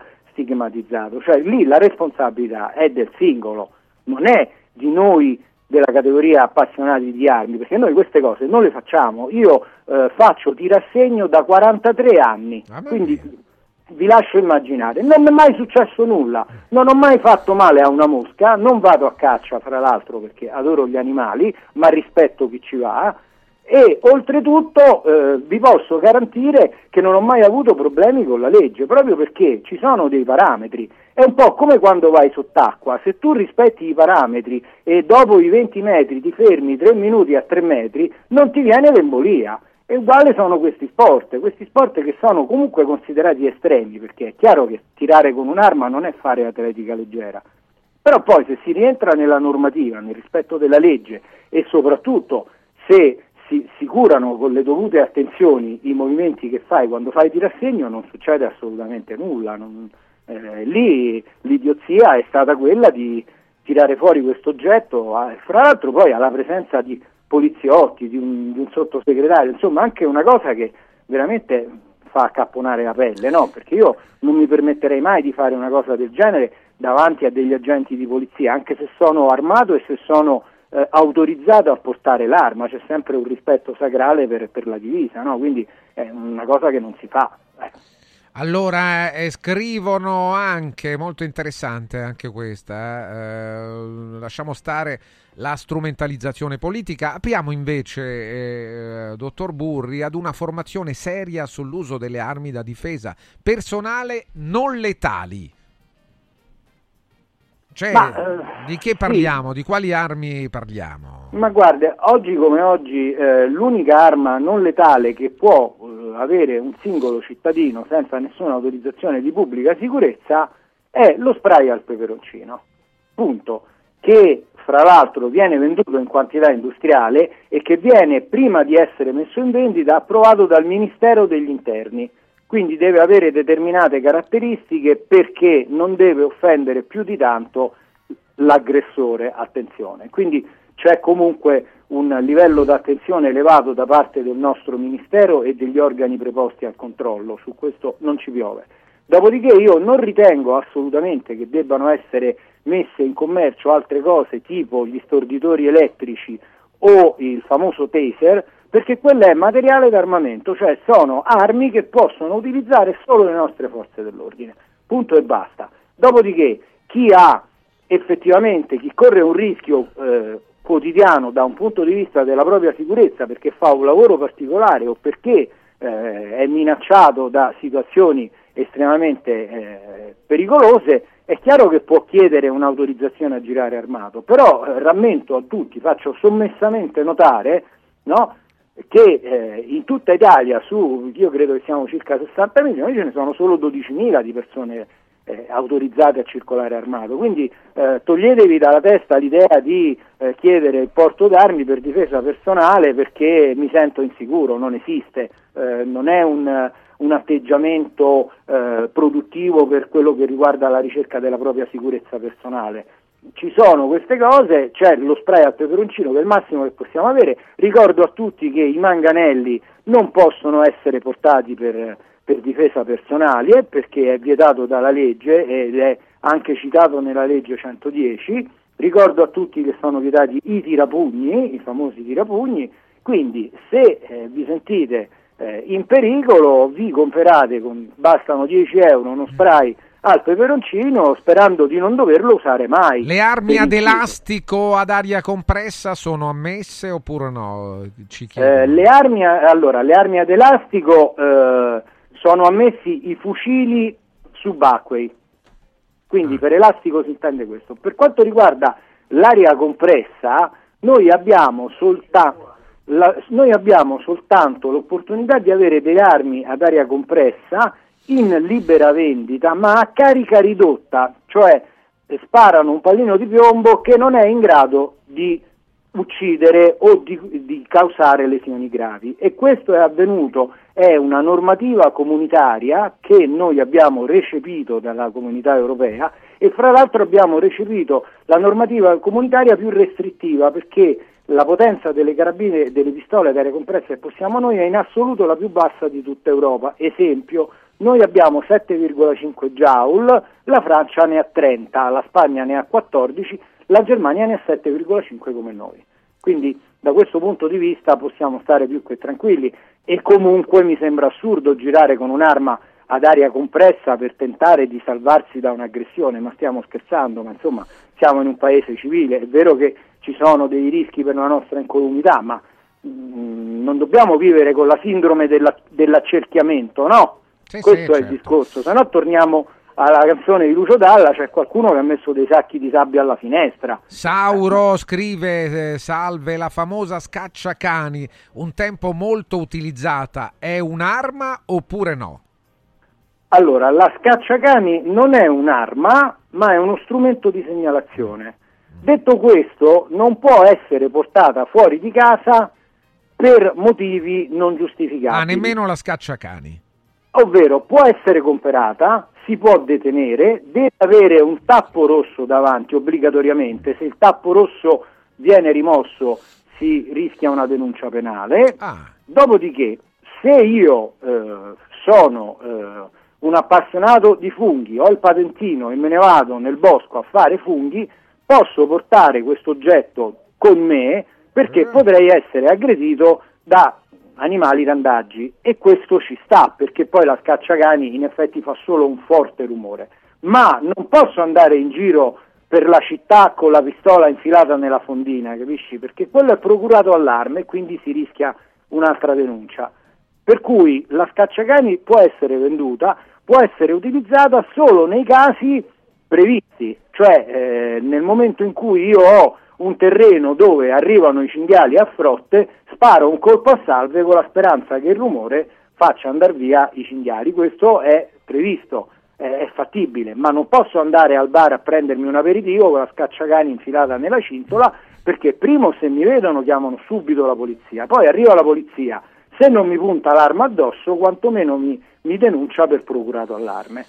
Un altro, tante domande, eh, Massimiliano, Massimiliano Bene. Burri, eh, perito balistico. Allora, dice, solo a Napoli, Massimiliano, ci sono 12.000 persone armate. Non lo so, come- che, che rispondere a questa domanda. Un Eh, altro- non lo so neanche io Eh, perché eh, insomma... sarà così, eh, ci sono naturalmente ci sono mercati clandestini, È chiaro, beh, diciamo è che naturale, quello eh. è, quello è il rovescio della medaglia, ma quelle sono le armi che vanno combattute, che vanno ritirate, ma questo dobbiamo dare anche un plauso alle nostre forze dell'ordine che comunque di sequestri di armi illegali ne fanno tanti. Eh. Un altro scrive: so- eh, Io sono a rischio sul lavoro, ma voglio un'arma che faccia male, ma senza uccidere. Perché devono costringermi a soluzioni estreme? Un altro Perché ascoltatore. allora, il concetto della, della legittima difesa si attiva nel momento in cui sto per perdere la vita e non nel momento in cui uno mi dà un pugno, mi dà uno schiaffone o mi insulta. È lì che uno può difendersi, per il resto non c'è nulla da fare. Quindi se io rischio di perdere la vita, ho bisogno di un attrezzo che mi metta in condizione di non perdere la vita. Punto. Questo è, è il ragionamento che si deve fare, ma non è che l'arma, la pistola portata addosso ti permette di che se uno ti, eh, ti taglia la strada tu scendi e lo minacci perché ti ha tagliato la strada. Mm, Non esiste questo ragionamento, si va in galera per una cosa del genere. L'arma serve come estrema razio nel momento in cui io che faccio un lavoro particolare e quindi devo girare armato e il prefetto me lo consente, attenzione, eh, il prefetto me lo consente, rischio di morire. Allora in quel momento ci si può difendere con un'arma in pugno, se no diversamente l'arma è come se non ci fosse, anzi è meglio se non c'è in questi casi, è meglio che non si veda, perché poi se l'aggressore vede che sei armato, magari ti, ti riempie di botte e dopo dice pure che tu l'hai minacciato con l'arma. Quindi eh, cioè, non è proprio così, insomma, eh, gli equilibri per chi circola armato da mantenere sono estremamente difficili e sempre in bilico. Però per fortuna eh, il Ministero, il, eh, le forze dell'ordine fanno degli accertamenti estremamente eh, approfonditi, quindi mh, la pistola, eh, il barbiere sotto casa con rispetto dei barbieri, eh, fra l'altro insomma è una categoria importantissima per noi, difficilmente ce l'avrà, no? Perché poi al massimo eh, cosa può rischiare da un punto di vista? Le armi le porta chi ha delle attività a pieno rischio e chi ha un, un- un rischio quotidiano, non straordinario, attenzione, ecco, questa è la differenza. Ancora veloce, eh? dice un'arma ad aria potenziata mi permetterebbe di non portarmi sulla coscienza nessuno. Sì, vabbè, ma che, che significa questo? Ma nessuno vuole por- fare del male a nessuno.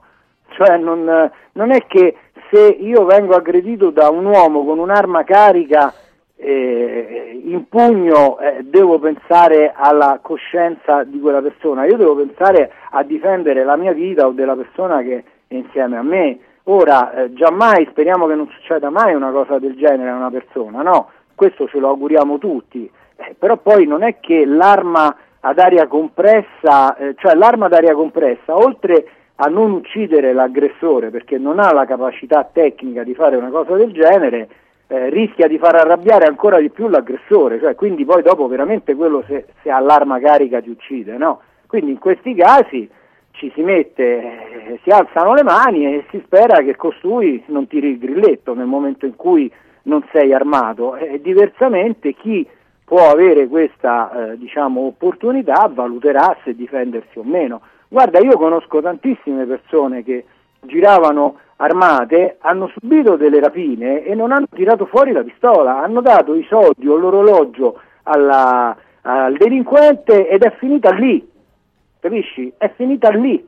Quindi in molti casi è molto meglio eh, assecondare eh, il reato che si sta subendo piuttosto che reagire in maniera scomposta. Detto questo, è chiaro che poi nel momento in cui è in discussione la propria vita, lì entra in funzione un ragionamento personale su chi eh, ha diciamo, l'idea di difendersi a tutti i costi e su chi si rimette alla speranza di non morire, ma questo è strettamente personale e non possiamo insegnarlo, no? L'ultima Però... cosa, eh, vediamo un attimo, eh, eh, approfitto ancora, scusate, molti ciclisti vorrebbero usare la scacciacani per le eventuali aggressioni di cani randaggi o cinghiali nei tragitti di campagna. Il problema è che si parte dalle città e allora come funziona? Un po' sarei illegale e un po' avrei invece il consenso a utilizzare un'arma del genere.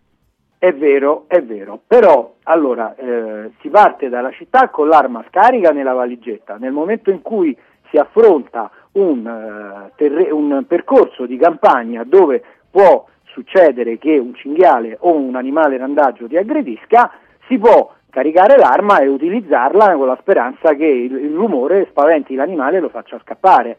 Però, scusate, ma si può pedalare con la pistola in mano? Cioè, insomma, non credo sia fattibile questo, no? Però magari uno può avere un borsello eh, a tracollo dove mette la scacciacani nel momento in cui inizia però a, eh, diciamo, a passeggiare con la bicicletta in campagna. Per arrivare in campagna la scacciacani si lascia nella sua valigetta, si mette nel portabagagli della macchina e si chiude lì. Quando arrivo sul posto tiro fuori la bicicletta, me la metto in un, carico l'arma, me la metto in un borsello, l'arma che poi non è un'arma, è una scacciacani, e se vengo aggredito da cinghiale o da un gruppo di cani randaggi, sparo qualche colpo in aria, non in direzione dell'animale perché potresti ferirlo e quindi evitiamo, insomma, perché poi anch'io comunque ho una coscienza animalista e vorrei evitare di fare del male a un animale. Questo mi sembra ovvio, no? Però eh, è fattibile questa cosa, da un punto di vista legale non si corre nessun rischio perché in effetti eh, il limite di essere aggredito da un animale randaggio c'è quando si sta in campagna. Beh, grazie Massimiliano, cioè sì, lo riconosco anch'io, grazie a Massimiliano Burri, buon anno, contiamo di sentirci presto, molto buon interessante anno. il tuo collegamento, grazie Massimiliano, grazie agli ascoltatori, attenti allo sportello legale sanità che da 12 anni si impegna con la massima dedizione eh, per ottenere giustizia e giusti risarcimenti a favore di chi è colpito dalla mala sanità senza costi anticipati. Solo in caso di successo darete allo sportello legale sanità quanto stabilito per eh, l'attività che è stata svolta, solo però in caso di risarcimento, solo in caso di risarcimento. I casi di mala sanità possono essere molti, vi facciamo qualche esempio, infezioni in strutture eh, eh, sanitarie ospedaliere, danni o decessi provocati alla nascita su bambini sani oppure decessi provocati da mancata prescrizione di farmaci o strumenti di prevenzione delle trombosi in occasione di interventi chirurgici. Se volete segnalare il vostro caso chiamate lo sportello legale sanità all'8007 00802 8007 00802 sportellolegalesanita.it Attenzione, vi diamo un appuntamento dopo domani, sabato 6 gennaio, la 46esima edizione della corsa del giocattolo, nello splendido scenario della terrazza del Pincio a Villa Borghese. Una manifestazione non competitiva di corsa, marcia o passo libero di 5 km aperta a tutti. Per partecipare basta portare un giocattolo, anche usato, in buono stato. Il ritrovo per tutti sabato dopodomani è alle 9, la partenza alle 11. I giocattoli raccolti saranno consegnati a cura della Croce Rossa ai bambini degli istituti per l'infanzia abbandonata e ad alcuni reparti pediatrici degli ospedali romani. Allora, sabato 6 gennaio, la corsa del giocattolo Terrazza del Pincio, in diretta su Radio Radio dalle 9 alle 13. Segui un giorno speciale sull'app di Radio Radio.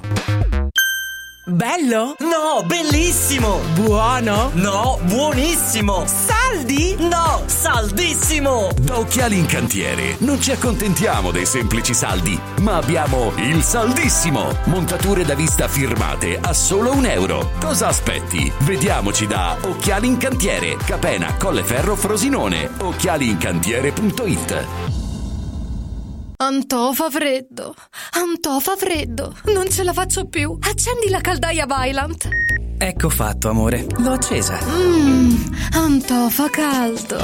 Pochi giorni fa con la Calor Plus ho installato una caldaia a condensazione della Vylant con sole 12 rate da 95 euro e mi hanno anche regalato 7 anni di garanzia. Eh, con questa caldaia mi sto togliendo tante soddisfazioni. Fallo anche tu con la Calor Plus. Chiama subito lo 06 86 21 3671. Antò. Riscopri l'importanza e la bellezza di un sorriso sano e splendente. I dentisti di Solo Sorrisi sono a disposizione per la salute e la bellezza della tua bocca. Tecniche avanzate, nessun dolore, tempi rapidi. Solo Sorrisi, gli specialisti del sorriso. Con 5 studi a Roma, a Fiano Romano e ad Avezzano. E ritrovi il sorriso. 858 69 89. Solosorrisi.it Lascia fuori il mondo dalla tua casa. Freddo, caldo, sporco, restano in strada. Modoal, Modoal. È bello godersi la casa con te. Modoal. Infissi sciuco che durano nel tempo. Il tuo preventivo su modoal.it. Modoal ti augura buone feste.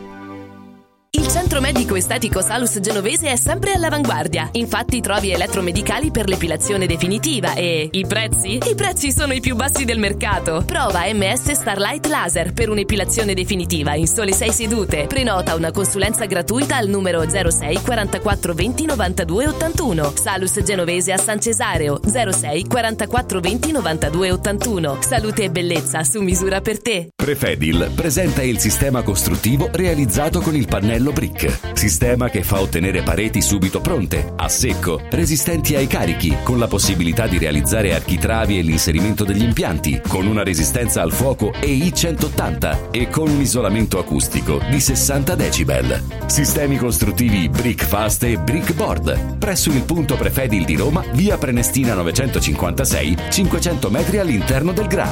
Dovete costruire una parete? Passate da noi. Hai l'assicurazione in scadenza? Chiama Mondopolizza. I migliori prodotti assicurativi al prezzo più basso del mercato grazie agli accordi con le primarie compagnie assicurative.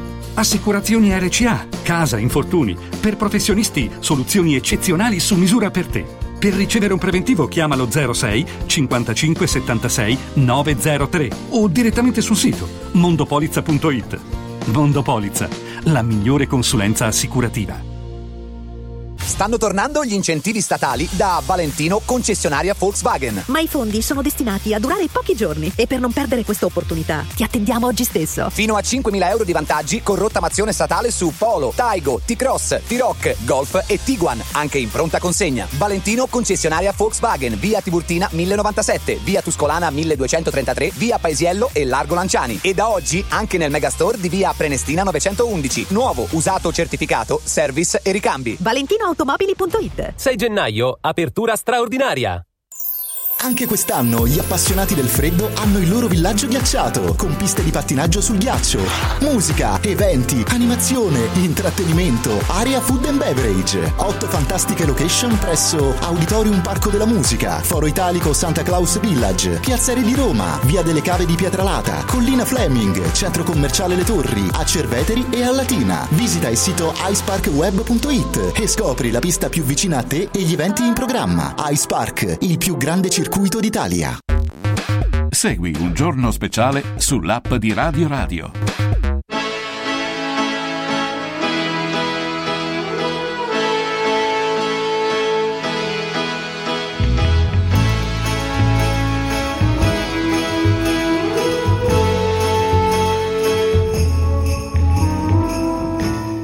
I may not always love you, but long as there are stars above you, you never need to doubt it. I'll make you so sure about it. God only knows what I'd be without you. If you should ever leave me, well, life would still go on, believe me. The world show nothing to me. So what good would living do me? God only knows what I'd be without you.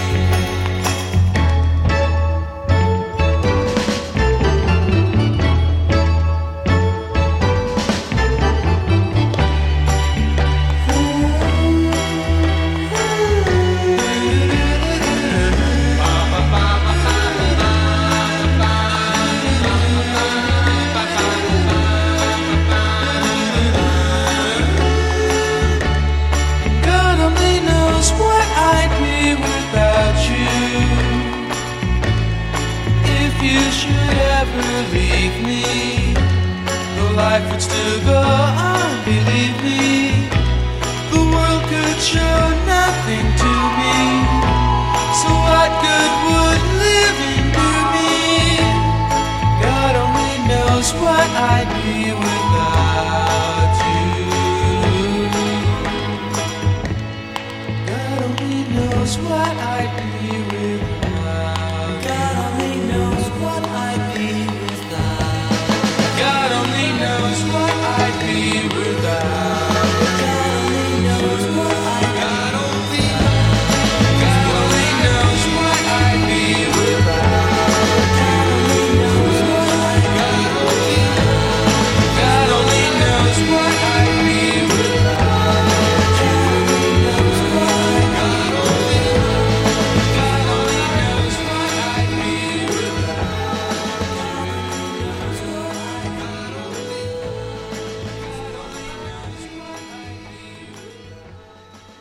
God Only Knows, eccoci qua alle 12.43 minuti, il nostro buongiorno ad Andrea Cionci, giornalista e scrittore. Andrea, buongiorno, buongiorno, benvenuto. Buongiorno Francesco e buon anno, grazie. Buon grazie anno, per buon anno, buon anno, ci sono sempre motivi per sentirci, eh, però eh, diamo un po' un, eh, facciamo un, eh, un sunto delle puntate precedenti, intanto la tua inchiesta Codice Ratzinger, che è un libro, è un'inchiesta poi divenuta un libro, Codice Ratzinger, ha raggiunto oh, le 87 presentazioni e anche con dei riconoscimenti giornalistici.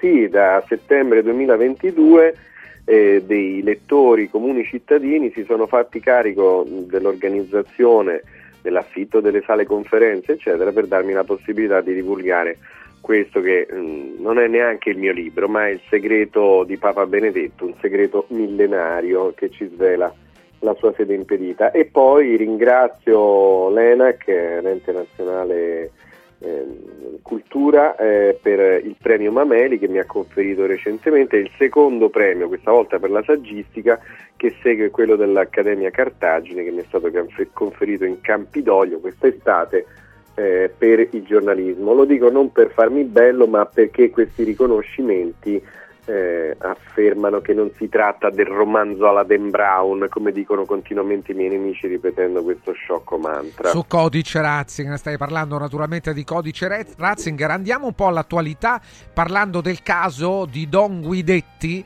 che è stato scomunicato da Papa Francesco, da Bergoglio. Ci racconti cosa è successo? Sì, qualche giorno fa il parroco di Guasticce in provincia di Livorno, Don Ramon Guidetti, durante un'omelia ha dichiarato appunto eh, che eh, Bergoglio non è il Papa, a norme dalle leggi della Chiesa, non, non che è eretico, che è apposta, no, che non è il Papa per una questione canonica, perché Papa Benedetto non ha mai abdicato, ma eh, posto in sede impedita ha conservato il munus l'investitura di successore di San Pietro che deriva da Dio e ha perso il ministerium, il potere di fare il Papa. Ora questa strana eventualità, così come lui annuncia nella sua dichiarazione, si verifica solo nel caso della sede impedita ed è stato infatti lo stesso conclave del 2013 convocato in modo affrettato e imprudente che eh, ha costituito un colpo di Stato in Vaticano, ha detronizzato Papa Benedetto, lo ha posto in sede impedita quando il Papa è confinato, esiliato, prigioniero e quindi ha dato realizzazione a quella che è stata una sua vera e propria profezia, una sorta di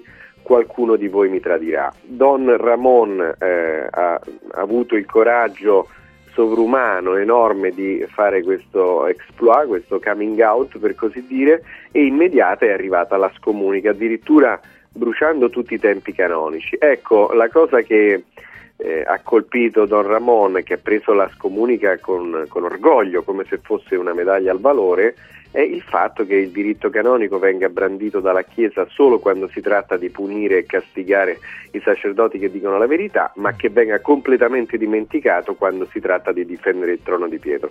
Questa è una gravissima responsabilità che si è presa il vescovo di Livorno, Monsignor Giusti, e infatti la diocesi è stata subissata di email di protesta da parte dei fedeli. Ehm, probabilmente nei prossimi tempi altri sacerdoti faranno questo passo.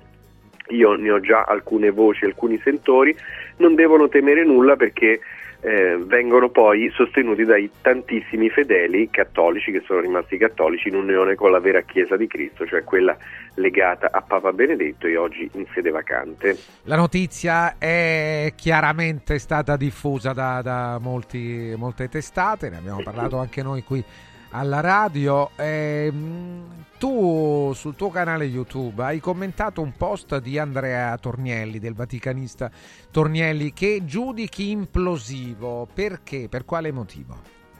Sì, Andrea Tornielli è oggi eh, il capo ufficio comunicazione di Bergoglio e scrive un post eh, dai toni sprezzanti e offensivi, cosa che non è mai un buon modo per replicare alle teorie degli avversari. Dice il peggiore affronto alla memoria di Ratzinger è rilanciare le sconclusionate e ridicole teorie sulla rinuncia non rinuncia che egli avrebbe fatto perché costretto mantenendo per sé il munus e abbandonando soltanto il ministerium, cioè l'esercizio attivo del pontificato. È, è implosiva perché appunto i bergogliani sostengono che munus e ministerium siano sinonimi, quindi Papa Benedetto, insomma, per non ripetersi, per fare una variazione di eleganza, avrebbe rinunciato al ministerium invece che al munus, creando un disastro canonico perché appunto il canone 332 deputato all'abdicazione impone la rinuncia al munus petrino, no?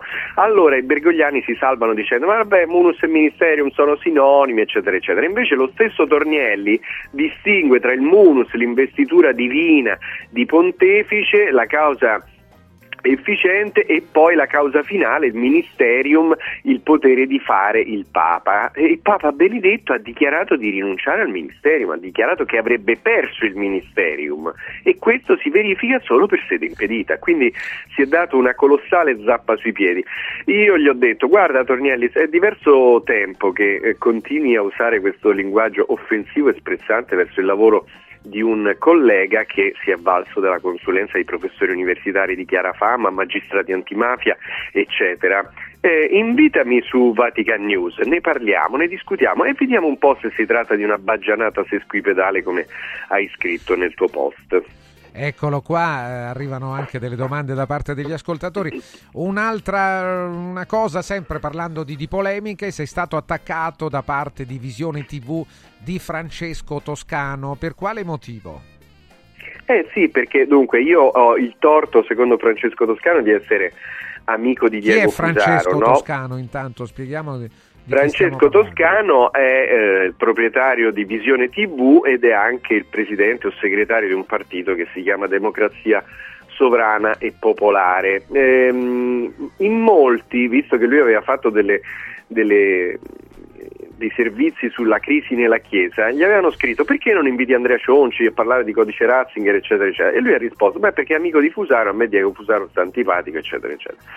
Poi io in questo periodo ho cominciato a fare alcune eh, sacrosante considerazioni sulla condotta di Monsignor Viganò, che io anni fa sostenevo in modo assoluto, ma poi vedendo che lui sparava non solo su Bergoglio, ma anche su Papa Benedetto, dandogli del modernista, dell'hegeliano, dell'autore di questo pasticcio in cui saremmo finiti, ho visto che lui ha rifiutato in modo assoluto di prendere in considerazione la mia inchiesta e anzi addirittura ne è diventato nemico, tanto che sponsorizza libri o libercoli che tentano di smontare eh, la, la questione della sede impedita, il codice Ratzinger, eccetera. E addirittura è arrivato negli ultimi tempi a scrivere su Facebook che siamo governati da apostati e questo dura dai tempi del concilio, quindi evidentemente anche Benedetto XVI era un apostata secondo lui e questa cosa l'ha confermata mettendo like a un tweet dove si diceva che Ratzinger era eretico tanto quanto Rahner. Ecco, quindi eh, Monsignor Viganò dice delle cose molto giuste contro Bergoglio, ma se la prende anche con il vero Papa e mette sotto al tappeto la questione della sede impedita. A me fa pensare a un chiaro, chiarissimo disegno di gatekeeping, è una mia opinione personale, ma evidentemente Francesco Toscano che ehm, ha Monsignor Viganò come eh, punto di riferimento ha ritenuto opportuno crocchiarmi con una serie di eh, di, di- di trasmissioni eh, nelle quali ha invitato dei personaggi che tra l'altro si sono contraddetti, alcuni si sono rivelati essere in accordo con il sottoscritto, ma evidentemente eh, qualcuno gli avrà chiesto, cioè una mia supposizione, qualcuno gli abbia chiesto di procedere a, a un tentativo di demolizione della questione della sede impedita. Quindi purtroppo Monsignor Viganò eh, è un altro nemico della Chiesa eh, di Papa Benedetto perché l'unica soluzione canonica per risolvere la questione è quella della sede impedita e lui fa di tutto per negarla. La petizione è rimasta attiva? A che punto siete, Andrea? Sì, abbiamo Dando superato sì. Sì, la petizione eh, con cui si chiede ai veri cardinali di nomina pre-2013 di eh, dichiarare che il Papa è morto, che era in sede impedita e quindi di convocare il conclave, è stata depositata l'8 novembre scorso con 11.500 firme raccolte a tempo di record, ma la petizione è rimasta attiva in modo che oltre a queste prime firme che sono state consegnate, che fungono da vero e proprio esposto denuncia ai cardinali che devono intervenire a norma della Universi Dominici Gregis, la petizione è rimasta attiva per dare modo a tutti di continuare a sollecitare il collegio cardinalizio affinché intervenga per fare giustizia e donare al mondo il vicario di Gesù. Allora, eh, la domanda di un nostro ascoltatore è questa. Eh, cosa ne pensa Andrea Cionci delle parole di Benedetto XVI pronunciate nel congedo il 28 febbraio, e cioè queste? E me le scrive, prima di salutarvi personalmente, desidero dirvi che continuerò ad esservi vicino con la preghiera, specialmente nei prossimi giorni, affinché siate pienamente docili all'azione dello Spirito Santo nell'elezione del nuovo Papa.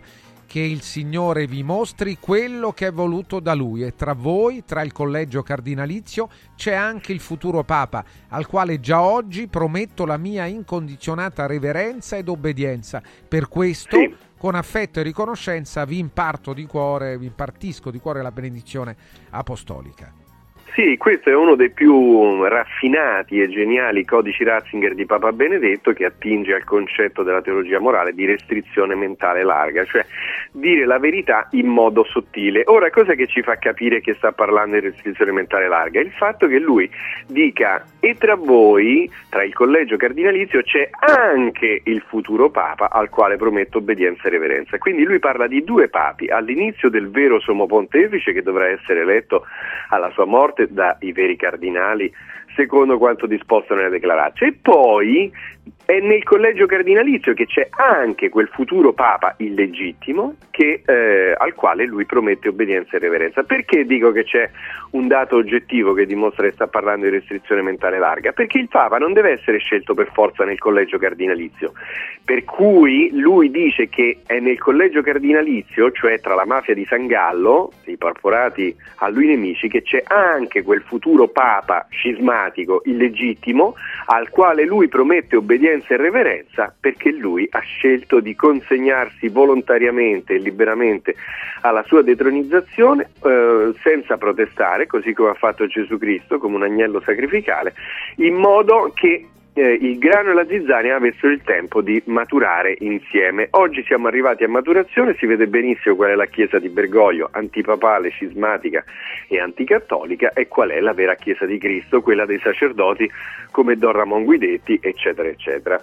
Quindi eh, invito eh, il nostro ascoltatore ad approfondire questo stupendo codice Ratzinger eh, che mh, è piuttosto difficile ma eh, chiarissimo in questo riferimento al collegio cardinalizio proprio considerando il fatto che il Papa non deve essere eletto per forza nel collegio cardinalizio.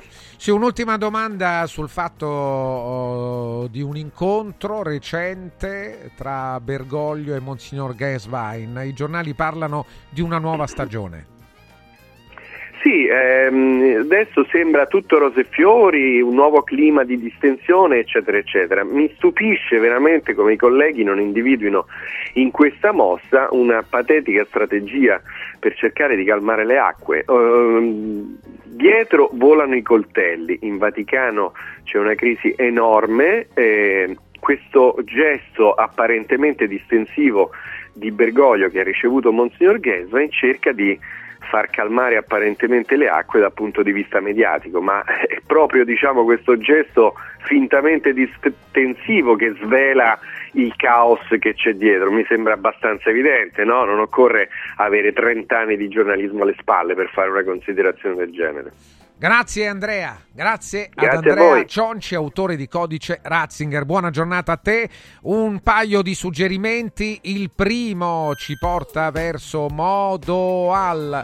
Modo Al, stiamo parlando di un'azienda a cui teniamo molto, è come tanto, tanto, tanto, forte, forte è l'attenzione di Modoal nei confronti, nei confronti di tutti gli ascoltatori di Radio Radio. Modoal Serramenti è design e qualità. Progettano e producono con posa certificata, infissi in alluminio, legno alluminio e PVC, insieme a porte, portoni, verande e persiane. Modoal Premium Partner Sciuco e in Italia sono solo 126, sono pochissimi.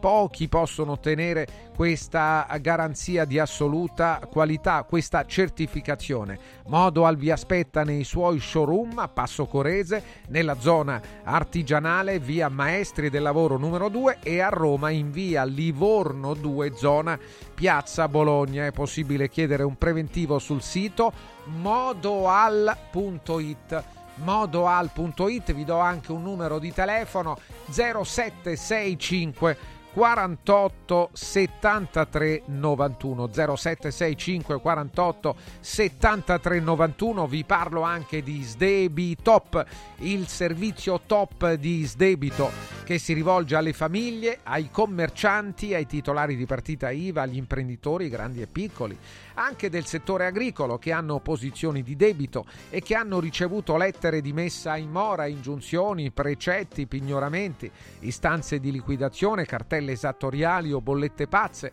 non solo da banche o da società di recupero crediti, ma anche da fornitori. Continua la campagna di Sdebitop per salvare e aiutare le imprese in difficoltà di ogni settore e dimensione, per partite IVA, commercianti, imprenditori piccoli, grandi e anche del settore agricolo sono previsti interventi giudiziali e stragiudiziali. Sdebitop è la soluzione, non siete soli ma non perdete tempo prezioso. Chiamate questo numero, il numero verde di Sdebitop, l'800 50 60 30. 800 50 60 30. Il coordinatore nazionale è l'avvocato Francesco Innocenti. Segui un giorno speciale sull'app di Radio Radio.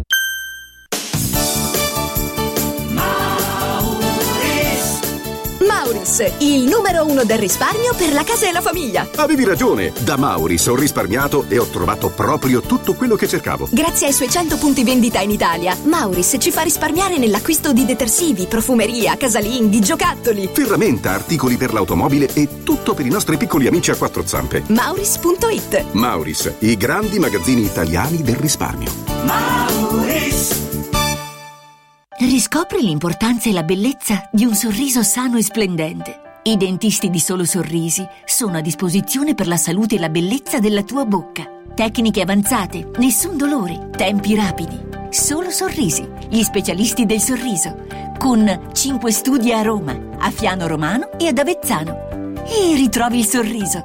858 69 89. Solosorrisi.it I sistemi Prefedil consentono di costruire pareti in modo semplice, veloce, pulito, a secco, con un isolamento acustico e una resistenza al fuoco eccezionali. Non hanno bisogno di intonaco, ma soltanto di una rasatura e i rivestimenti ceramici vanno applicati direttamente sulla parete grezza, consentono il passaggio degli impianti e accettano tutti i sistemi di fissaggio per qualsiasi carico. Dovete costruire le pareti? Passate da noi al punto Prefedil in via Prenestina 956 a 500 metri all'interno del GRA. La tua gioielleria di fiducia a Roma è Universo Oro. Per i tuoi acquisti preziosi, affidati ai professionisti di Universo Oro. Gioielli esclusivi, diamanti e pietre preziose, orologi di lusso e oro da investimento. Viale Eritrea 88, numero verde 800 13 40 30. Universo Oro, banco metalli e gioielleria. Emozioni che durano per sempre. Universo-oro.it Guarda, anche qui una ravioleria dumpling bar. Ormai le trovi in tutta Italia. Entriamo, il pranzo è servito. Mmm, sono buonissimi, di qualità e pluripremiati. Eh sì, grazie al franchising 2.0 del Dumpling Bar, anch'io ho potuto aprire la mia ravioleria. È facile, completamente gratuito, include formazione dello chef Gianni Catani, rinnovo di menù periodico, scelta e addestramento del personale, pubblicità. Ho chiamato il numero 344 06 58 913 e il mio sogno si è realizzato. Chiama anche tu o vai su dumplingbar.it. Sportello Legale Sanità. 12 anni di giustizia ottenuta e di giusti risarcimenti alle famiglie colpite dalla mala sanità. come per danni o decessi provocati durante interventi chirurgici o per decessi provocati da mancata prescrizione di farmaci o strumenti di prevenzione delle trombosi in occasione di interventi chirurgici. Sportello Legale Sanità. A disposizione di tutti gli italiani contro la mala sanità, senza alcun costo anticipato. 800 700 802. sportellolegalesanita.it Hai l'assicurazione in scadenza? Chiama Mondopolizza. I migliori prodotti assicurativi al prezzo più basso del mercato grazie agli accordi con le primarie compagnie assicurative. Assicurazioni RCA, casa, infortuni. Per professionisti, soluzioni eccezionali su misura per te. Per ricevere un preventivo chiamalo 06 55 76 903 o direttamente sul sito mondopolizza.it. Mondopolizza, la migliore consulenza assicurativa. Radio Radio Viaggi. Per vacanza o per lavoro, in Italia, in Europa, nel mondo. Pacchetti con soluzioni speciali per famiglia. Weekend, tour, volo più hotel, viaggi di nozze. Qualunque sia la tua destinazione, Radio Radio Viaggi la realizza su misura per te. Sede a Roma, via Appia Nuova 308C, www.radioradioviaggi.it. Telefono 06 70 30 48 63. Radio Radio Viaggi. Pronti per partire? Natale in mostra. Presso il Wow Set Shopping Center di Fiumicino, Roma, l'Egitto in mostra. Da Tutankhamon a Cleopatra. Info su italmostre.com. Segui un giorno speciale sull'app di Radio Radio.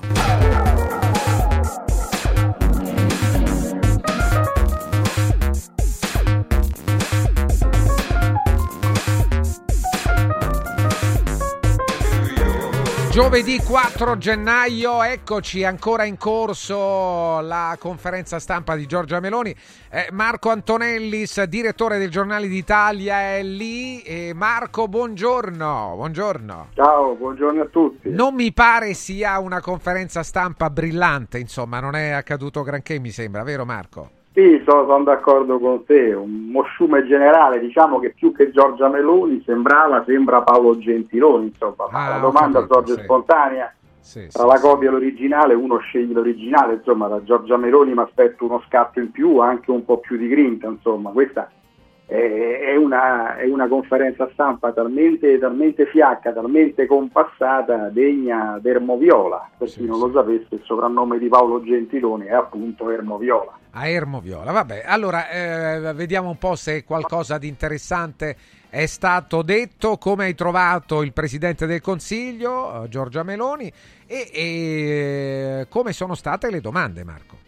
No, devo dire comunque Giorgia Meloni mh, l'ho trovata in forma, riposata, eh, molto preparata, se molto preparata, eh, si vedeva chiaramente che eh, aveva tutte le risposte pronte, quindi se le era studiate prima, poi aveva anche dei, dei fogli, dei paper con, con tutte le varie cose da dire, insomma, quindi parlava un po' come un libro stampato, anche troppo secondo me, secondo me una gestione di una conferenza stampa eh, così strutturata non gli si confà, la gente non se lo aspetta, non è nel personaggio, si addici di più ad un altro politico, da Giorgia Meloni ti aspetti uno scatto in più, ti aspetti un po' più di grinta.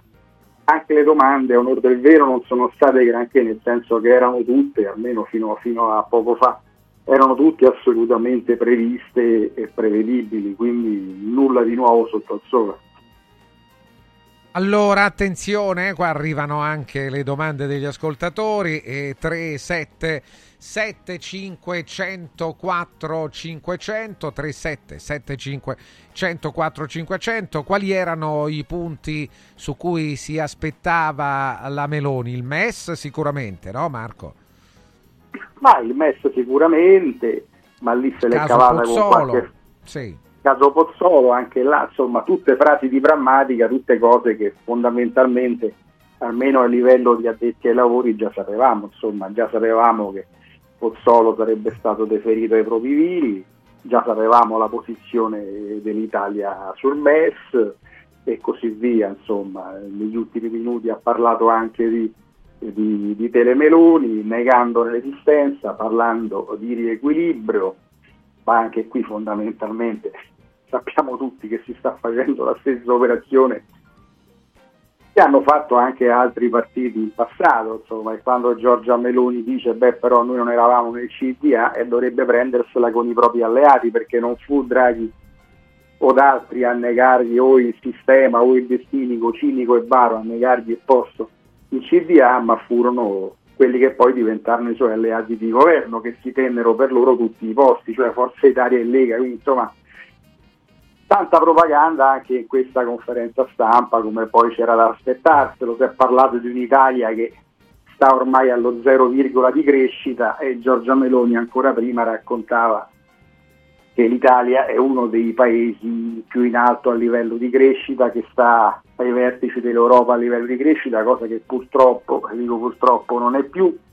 Ha parlato eh, magnificando le lodi dell'extra tassa sulle banche, quando nessuna banca ha pagato un centesimo di, di extra tassa, se lo sono messi tutti nella riserva, come abbiamo più volte detto.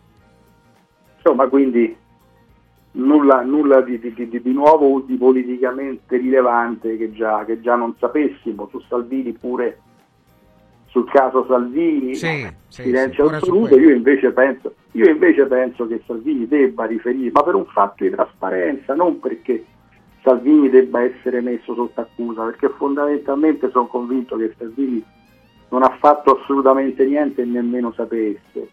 Però se fai il parlamentare, se fai il politico, se fai il ministro ci vuole sempre un surplus di trasparenza, esattamente come si è chiesto al magistrato della Corte dei Conti, giustamente, che francamente ha fatto un post assolutamente non condivisibile, è stato subito messo sotto accusa dal centrodestra, beh io credo che anche le tante voci che girano per quanto riguarda il caso Verdini, io penso che un passaggio in Parlamento per un politico sarebbe del tutto dovuto e naturale, nessuno dovrebbe sentirsi offeso, se no facevi un altro mestiere.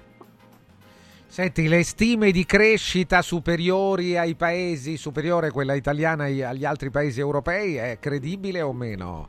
Eh, No, non è credibile perché ci sono dei dati proprio di cui ne parlavamo proprio nei giorni scorsi che danno l'Italia ormai fanalino di coda di nuovo insieme alla Grecia, quindi non è, non è più un paese di testa per quanto riguarda la crescita da qui potranno venire i problemi anche per la stessa Meloni perché se non c'è la crescita non ci sono i soldi, se non ci sono i soldi quando gli italiani poi avranno, si accorgeranno all'improvviso di avere il portafoglio vuoto, poi ovviamente presenteranno il conto al governo, se non c'è crescita non c'è, non c'è nemmeno consenso politico, di questo dovrebbe tenerne, questo dovrebbe tenerne conto, vedo che il discorso crescita del paese non viene affrontato come dovrebbe essere affrontato, ci si limita a dare mancette a questo e a quello, senza trovare però una sintesi, anche una sintesi di governo che consenta di far crescere il paese. Cioè questo è un governo con tre partiti dove ognuno dei tre ottiene qualcosa, ma non c'è una sintesi tra i tre partiti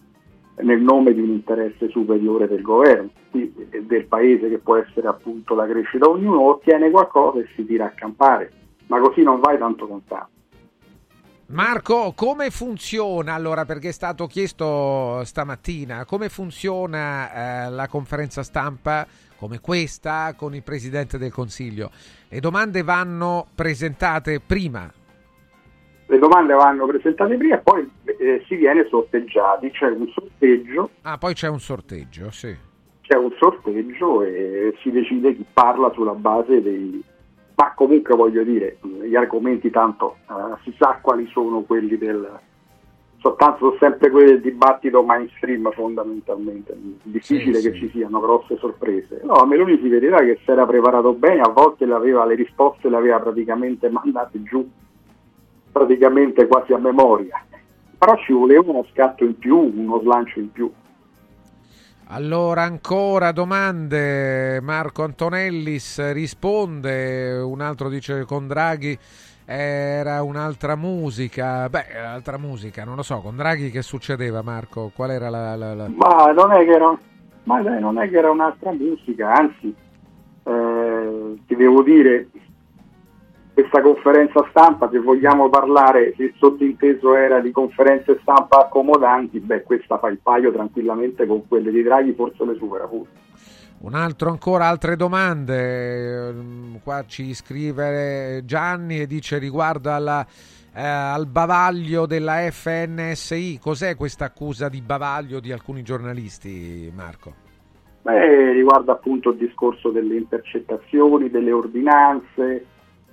Sai, poi più che leggi sta sempre alla perizia e all'attenzione con cui lavora il singolo, con cui lavora il giornalista, perché vedi, tu puoi pure fare una sintesi dell'ordinanza, ma se poi non la sai fare e la sbagli e dai le informazioni sbagliate, e fai peggio, allora è meglio pubblicare l'ordinanza. Quindi in realtà, a mio avviso, possono andare bene entrambe le cose. Il problema è sempre di chi ci lavora se sa fare il proprio mestiere oppure no, perché se poi tu chiedi ai giornalisti di fare la sintesi e magari non la sanno fare o la fanno in maniera forzosa, eh, rischi addirittura di fare peggio rispetto al fatto di pubblicarla integralmente come avviene adesso.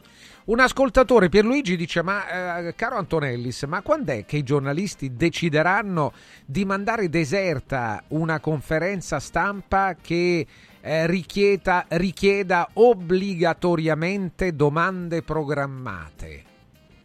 Eh, ma sai, poi ognuno deve fare il proprio mestiere e comunque è sempre una scelta difficile perché eh, comunque hai il dovere di essere lì, quindi non è mai una scelta facile da fare. Un altro ancora, erano domande preparate? Sì, eh, lo ha detto adesso Marco, domande preparate, poi i giornalisti che parlano, che fanno la domanda, sono estratti a sorte perché eh, chiaramente c'è un tempo limitato, non so quanto deve durare, è prevista anche una durata suppongo no? per la conferenza Ma, stampa. cre- ma una durata magari no, comunque certo difficile che possa superare le due ore, insomma, ecco. Un altro eh, erano, non può screditare il governo, come fa a sapere che le banche non abbiano pagato un centesimo, scrive Claudio.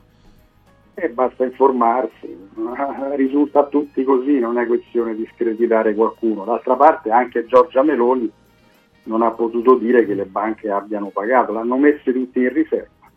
Un altro... Altrimenti l'avrebbe detto che sarebbe stata la prima a dire che le banche avevano pagato l'extra tassa. Sarebbe stato interesse suo dirlo. Un altro dice che domanda ha fatto Antonellis alla Meloni. Non so se sei stato sorteggiato. No, non ma- sono stato, non sono stato Che domanda avresti fatto allora alla Meloni? Chiede l'ascoltatore. Beh, insomma, io qualche domanda, ad esempio, sul, sul rapporto con, con Gianbruno, che comunque è un personaggio pubblico, secondo me andava fatta, ma non tanto su Gianbruno in sé quanto sul rapporto con Mediaset, che comunque è un potentato economico ed è un competitor della RAI, è un potentato mediatico ed economico. Pier Silvio Berlusconi si è scusato più volte con Giorgia Meloni, quindi vuol dire che c'è un rapporto o c'è stato un rapporto anche conflittuale. Ecco, mi sarebbe piaciuto chiedere a Giorgia Meloni qual era lo stato dell'arte del rapporto con Mediaset, perché poi sai, Mediaset è uno di quei competitor eh, che ti possono favorire o sfavorire in una campagna elettorale. Sappiamo tutti quanto incide eh, un, grande, un grande asset mediatico come Mediaset, per non dire, per non dire poi della RAI. E altra domanda che avrei fatto certamente sul rapporto con Elon Musk.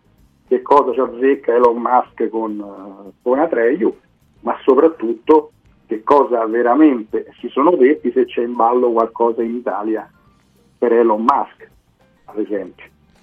Eh, ha parlato di intelligenza artificiale, ha detto attenzione, bisogna essere attenti. Beh, insomma, nulla.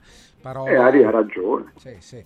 Un altro ancora eh, ha detto anche sì a privatizzare FS e poste, ma con molta attenzione.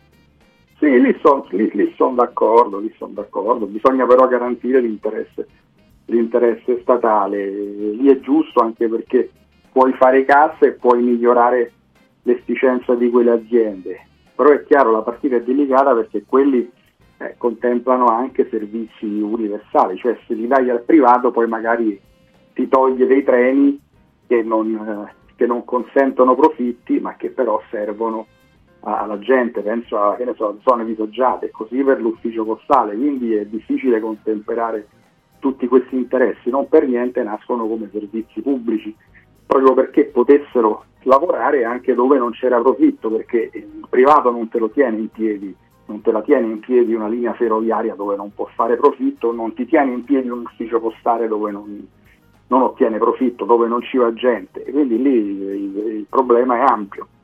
Un altro dice: Ma qualcuno ha fatto una domanda eh, di interesse, cioè perché non ha rispettato le promesse? Eh, la Meloni? No, lei ha detto che le promesse, lei ha detto, parlando di riforme costituzionali, ha detto che lei le promesse le sta rispettando. Anche qui, insomma, io qualche dubbio ce l'avrei sul fatto che, che Giorgia Meloni stia rispettando le promesse elettorali, perché si parlava del premierato e dice così può mantenere le promesse per cinque anni, ma sai, dopodiché tu puoi vincere le elezioni dicendo A, poi governi, se ti va dicendo B e nessuno te lo può contestare ti tieni la poltrona per cinque anni, insomma. E lei nelle more di questa risposta ha detto che lei sta rispettando le promesse elettorali, ma insomma, mi pare che sembra pochi. Ancora qualcuno ci chiede se ha detto oh, qualcosa sugli ultimi fatti che accadono nel vicino e medio oriente. Sì, ha fatto dei riferimenti alla questione palestinese, ma ha semplicemente elencato quella che è la posizione italiana, da un lato di mediazione, dall'altro di vicinanza ad Israele. Anche qui risposte, come dicevo prima, prestampate praticamente. Un altro ancora sulla tassazione, una tassazione più competitiva, anche in questo caso. mm, io non so se si può andare nei dettagli, se in una conferenza stampa solitamente si va nel dettaglio oppure le risposte sono così molto, molto sai, le- vaghe. Le risposte sono molto vaghe perché in questo caso hai un Presidente del Consiglio che nasce come politico di professione. Ci fosse stato un Presidente del Consiglio esperto di economia, dico per dire, so, un Franco piuttosto che un Monti o piuttosto che un Draghi, certamente sarebbe andato molto più nel dettaglio, qua poi dipende pure, ognuno ha la sua formazione, quindi un politico puro, un politico di professione come Giorgia Meloni difficile che possa scendersi nel dettaglio delle questioni economiche. Sì, un altro qua dice sono due ore, sì è vero, due ore di conferenza, forse anche di più, Sì. eh? forse anche Forse di più. anche qualche cosina. Eh, combatteremo i paradisi fiscali a livello europeo, Eh, è credibile questa cosa o no Marco? L'Italia non può combattere niente e nessuno, queste eventualmente sono decisioni che può prendere l'Europa, quell'Europa che quando fa comodo viene magari per, per interesse politico, per tornaconto elettorale, viene di difesa e quando fa comodo però gli prendiamo i soldi dall'Europa perché vedi c'è una certa schizofrenia anche da parte dei politici italiani. Penso a Salvini, alla stessa Meloni, quando ti servono i soldi del PNRR l'Europa è santa e benedetta. Quando però devi ottemperare alla Bolkestein vai in giro a dire che l'Europa è un fallimento, capito? Quindi qualcuno dovrebbe pure mettersi un attimo d'accordo con se stesso. L'Europa o ti piace o non ti piace. Ne prendi le cose positive e ne prendi pure le cose negative. Insomma, un capo di governo o comunque la classe dirigente di un paese eh, dovrebbe anche saperlo perché non puoi dire che l'Europa è un fallimento se parliamo della Bolkestein e poi però l'Europa è santa e benedetta e te ne vanti pure a suon di comunicati e di dichiarazioni quando arrivano i soldi del PNRR che poi in Europa nemmeno avevi votato perché ti eri astenuto. Ci vorrebbe un po' di coerenza, no? Eh, allora, la domanda, Elon Musk è stato invitato ad Atreio con un figlio nato attraverso la maternità surrogata, che lei vuole rendere reato universale. Ha cambiato idea questa domanda posta alla Meloni, che ha risposto... No. Ah, sì. No, non è che ha cambiato idea, non è che ha cambiato idea, semplicemente eh, sai, di fronte a un personaggio come Elon Musk, che è un po' come i grandi tycoon, insomma Elon Musk è il quinto potere del presente e del futuro, è uno che può decidere se vinci o se perdi le elezioni in Italia come in America. E quindi che cosa fa un politico? Ha tutto l'interesse a tenerselo buono, che è quello poi fondamentalmente che ha fatto Giorgia Meloni, ma anche Salvini, che dopo la Meloni se l'ha invitato subito al MIT, gli ha fatto vedere il ponte sullo stretto, quindi questa è gente che può decidere per una buona parte, non totalmente secondo me, per molti totalmente, per me totalmente no, però una buona parte di consenso. Per un politico te lo decidono loro perché se questa gente gli vai sulle scatole, ti cambiano l'algoritmo e decidono che te su X, per un motivo qualsiasi, non ci vai più ci vai molto meno, ti hanno bruciato una campagna elettorale.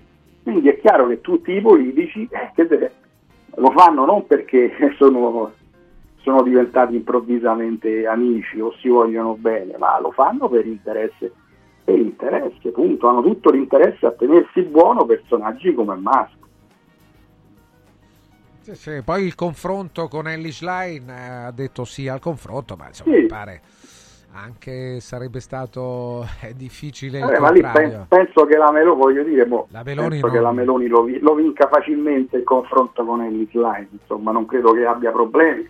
Avrebbe più difficoltà con Giuseppe Conte, perché Giuseppe Conte ha una dialettica superiore sia a quella di, di Ellis Line che a quella di, di Giorgia Meloni, è molto più puntuale e direi anche puntuto nelle risposte, quindi Conte è uno che potrebbe mettere in difficoltà Giorgia Meloni in un dibattito, Ellis Line assolutamente no, infatti la Meloni punta a fare il dibattito, a scegliersi l'avversario offline e non farà mai, credetemi, un dibattito con Giuseppe Conte. Ah sì, eh, vedremo, vedremo anche questo. Il MES è uno strumento obsoleto, ha detto Giorgia Meloni.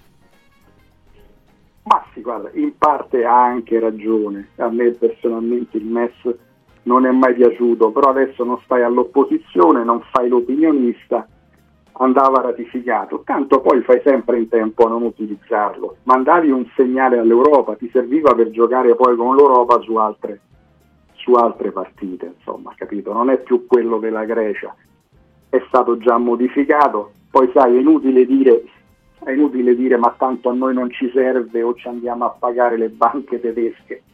Vedi, prima del grande botto del 2008, le banche americane, tutti i report, tutti gli indicatori, tutti i politici dicevano che non c'erano problemi, il giorno dopo crolla mezza America.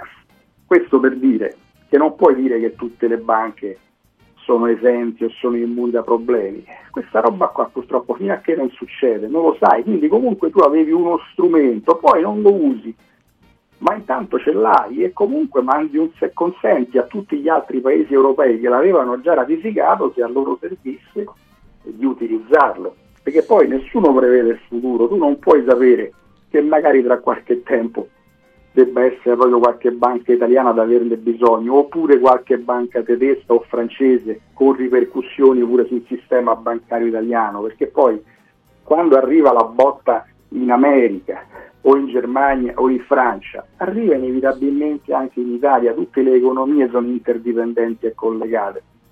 Vi ricordate che è successo nel 2008? Quindi comunque era una cosa che non la dovevi adottare, semplicemente la ratificavi si poteva anche ratificare, non, non sarebbe successo niente all'Italia. Allora Marco, eh, un, un altro ti chiede Antonellis, eh, allontanandosi dalla conferenza stampa, peraltro ecco questo è stato detto, nulla di più, Eh, cosa sta accadendo al canale di Suez? Ne faranno un altro di canale, sappiamo ci sono degli attacchi eh, terroristici alle flotte commerciali e quindi è un uh, momento di grossa difficoltà, qualcuno è costretto a circumnavigare l'Africa addirittura. Marco? Eh, è un momento complicato, non puoi far altro che aspettare che si, queste situazioni devi solo aspettare che si calmino le acque. Non ci sono soluzioni alternative, oppure circumnavighi l'Africa, insomma, non, ma in questo momento non puoi fare nulla. La speranza è che nei prossimi mesi si calmino le acque sia da quelle parti sia in Ucraina, anche se la vedo veramente molto molto molto complicata. Un'ultima cosa, ha detto pure sul servizio pubblico, secondo la Meloni, noi siamo tutti d'accordo, ecco, credo sia finita, no, non ancora, la conferenza stampa è ancora in corso, e ha detto la Meloni, il servizio pubblico non si valuta dall'audience. Insomma, si valuta anche dall'audience perché eh, se no, se tu, eh, cara Meloni, se tu fai dei programmi che non guarda nessuno, che li vai a fare? Cioè, eh, devi fare dei programmi certamente di livello, però poi devono essere anche visti da qualcuno, quindi l'audience conta come, perché conta per due aspetti. Uno, per gli investitori pubblicitari, perché se non fai audience scappa la pubblicità, con che cosa lo tieni in piedi il servizio pubblico? Servizio pubblico non è che si in piedi solo con i soldi pubblici, eh, c'è anche una buona fetta di pubblicità. Uno, due, ma poi se fai una roba, un programma che non guarda nessuno, eh, quindi sai, questo però tradisce un po' il retropensiero della serie, vabbè ma che mi importa dello share, l'importante è che parlino bene di me, l'importante è che in Rai ci siano le persone che poi glorifichino il governo, è una mentalità sbagliata, perché è una mentalità che lei nega, ma che però c'è, cioè lo stesso errore che facevano quelli prima di lei, piazzavano persone qua e là e poi gli ascolti come vanno chi se ne frega.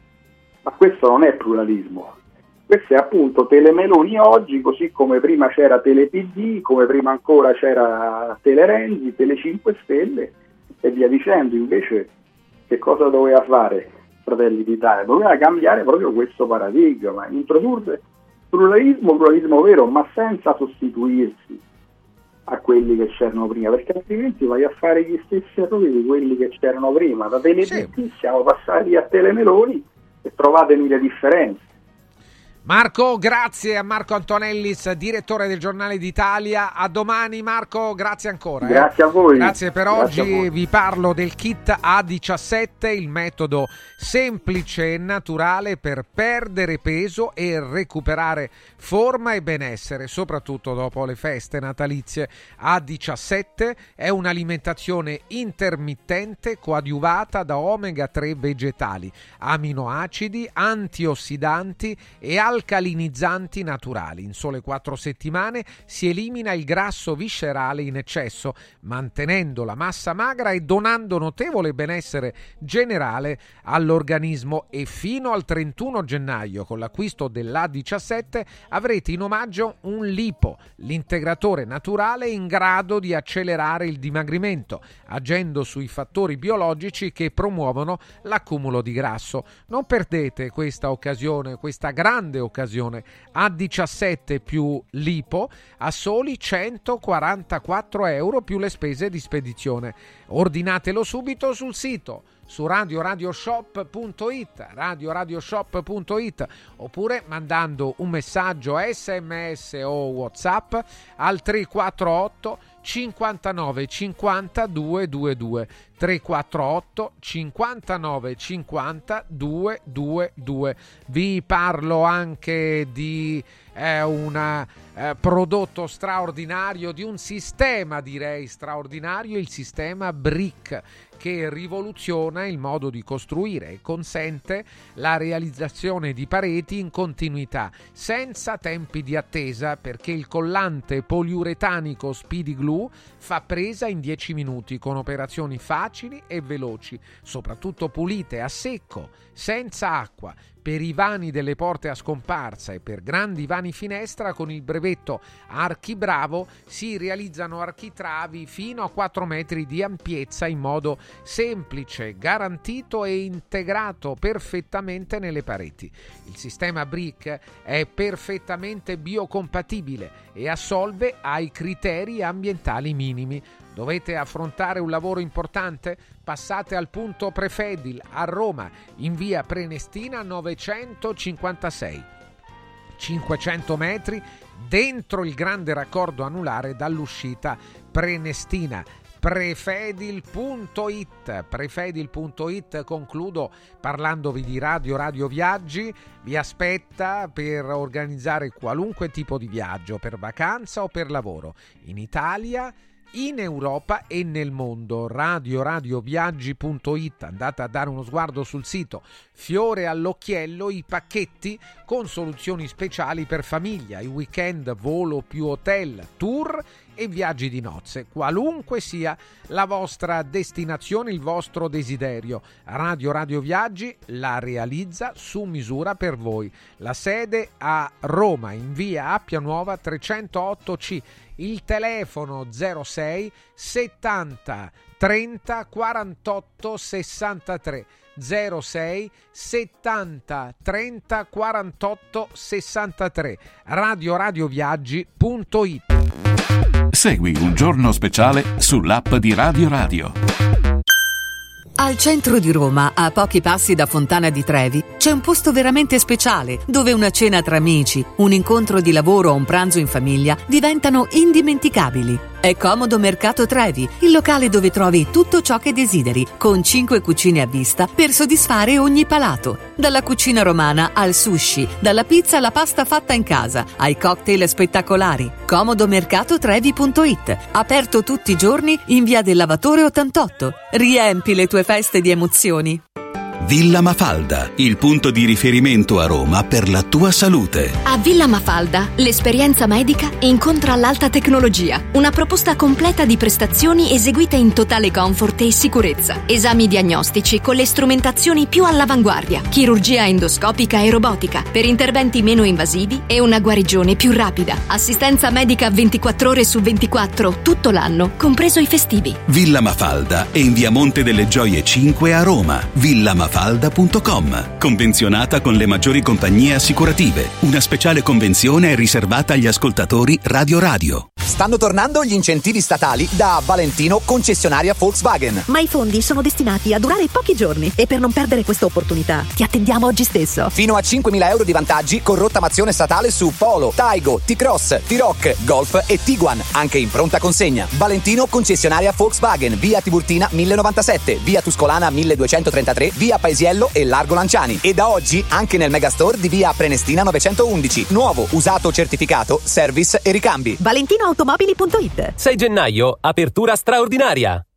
Devo stampare i miei nuovi bigliettini da visita. Pressup.it Devo stampare il catalogo per la mia azienda. Pressup.it Cerco uno stampatore di qualità che consegni in 24 ore. Pressup.it Se hai la partita IVA, vai su Pressup.it, fai il preventivo in tempo reale, carica il tuo file di stampa e ordina con un clic. Cosa aspetti? Prova la qualità di Pressup, il tuo stampatore online. Come vanno le cose in azienda? Ah, è tutto un caos. Poco lavoro? No, al contrario, tanto lavoro, ma poco personale specializzato, anzi zero. Noi abbiamo risolto affidandoci a Valori SPA. Selezionano i candidati più qualificati ottimizzando tempi e risorse. Se sei un candidato in cerca di occupazione o un'azienda in cerca di professionisti, scegli Valori SPA, Agenzia per il lavoro e la consulenza. 06 62 27 90 54 o valorispa.it.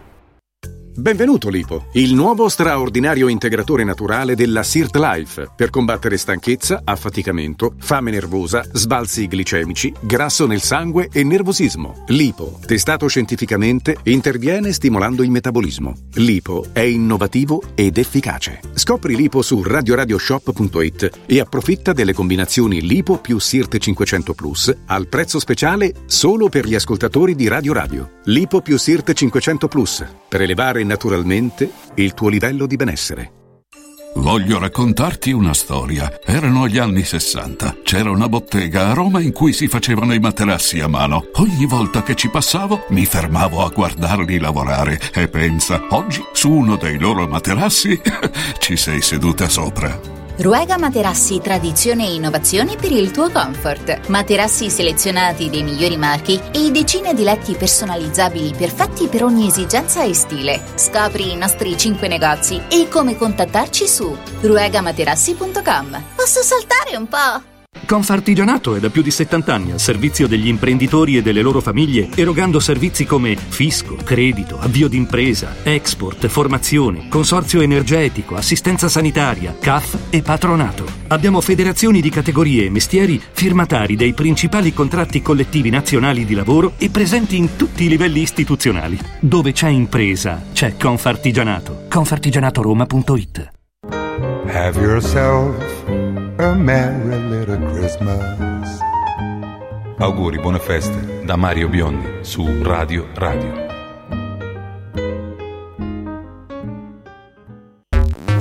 Segui un giorno speciale sull'app di Radio Radio.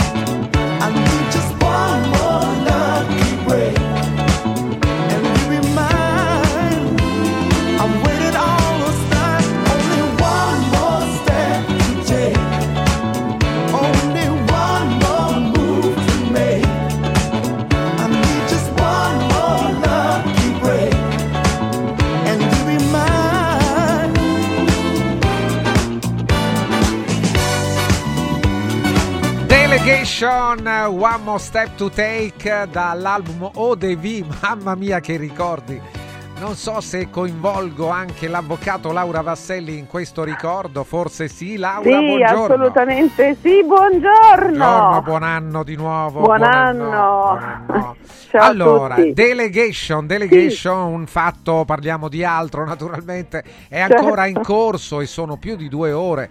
Forse troppo la conferenza stampa eh, non è a causa del Presidente del Consiglio naturalmente, ma forse a questo punto che altro può aggiungere Giorgia Meloni eh, ad una conferenza stampa, la conferenza stampa di inizio d'anno rimandata eh, per motivi di salute, oggi però si sta recuperando Eh, abbondantemente. tiene, tiene botta, Eh tiene sì, oltre botta, accidenti. Sì, infatti a un Oltre- certo punto ho detto, vabbè, devo, devo andare, ho dovuto smettere di vedere.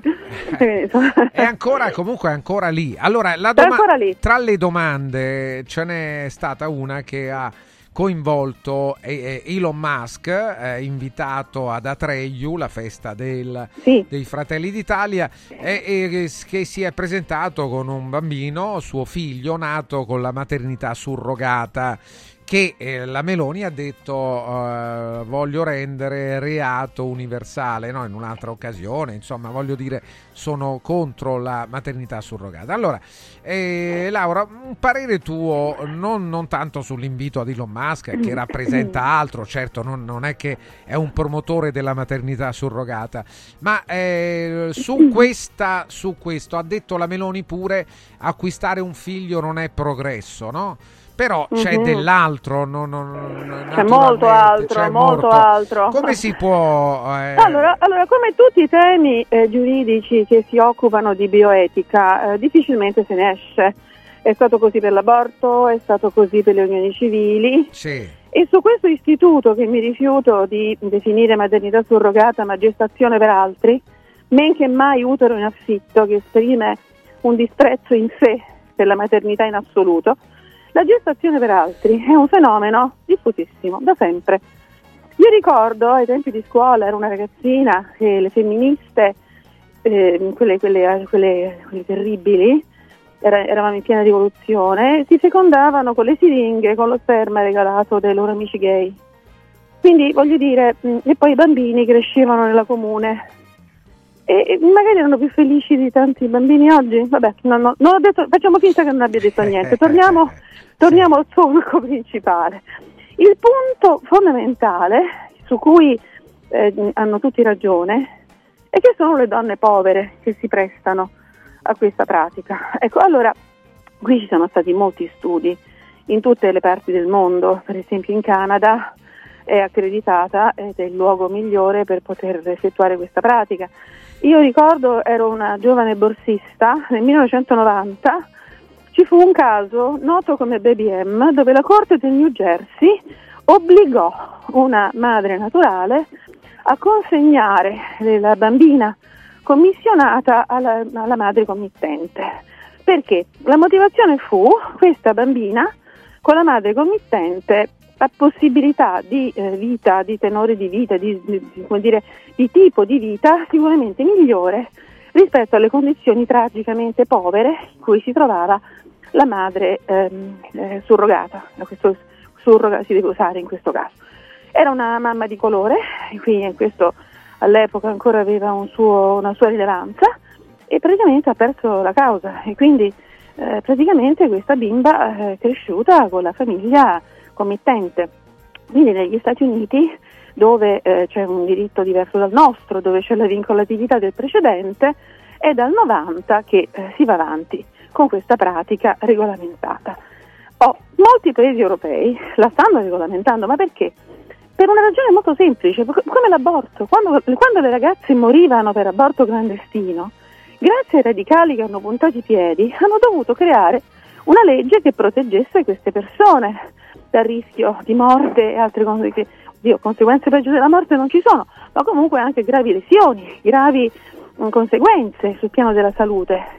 E quindi eh, dire reato universale è è un pochino esagerato, è vero che l'Italia è il posto più bello del mondo, ma non è un paese che conta molto nel mondo, o perlomeno molti paesi europei hanno deciso di regolamentarla proprio per fare in modo di controllare la situazione. Quindi siccome gli italiani in questo, noi siamo un paese molto passionale, un paese molto emotivo, un paese che ha un'etica radicata anche nel cattolicesimo, e sto dicendo cose nelle quali poi alla fine, volente o nolente, anche io mi riconosco, eh, deve un pochino acquisire una mentalità più pratica.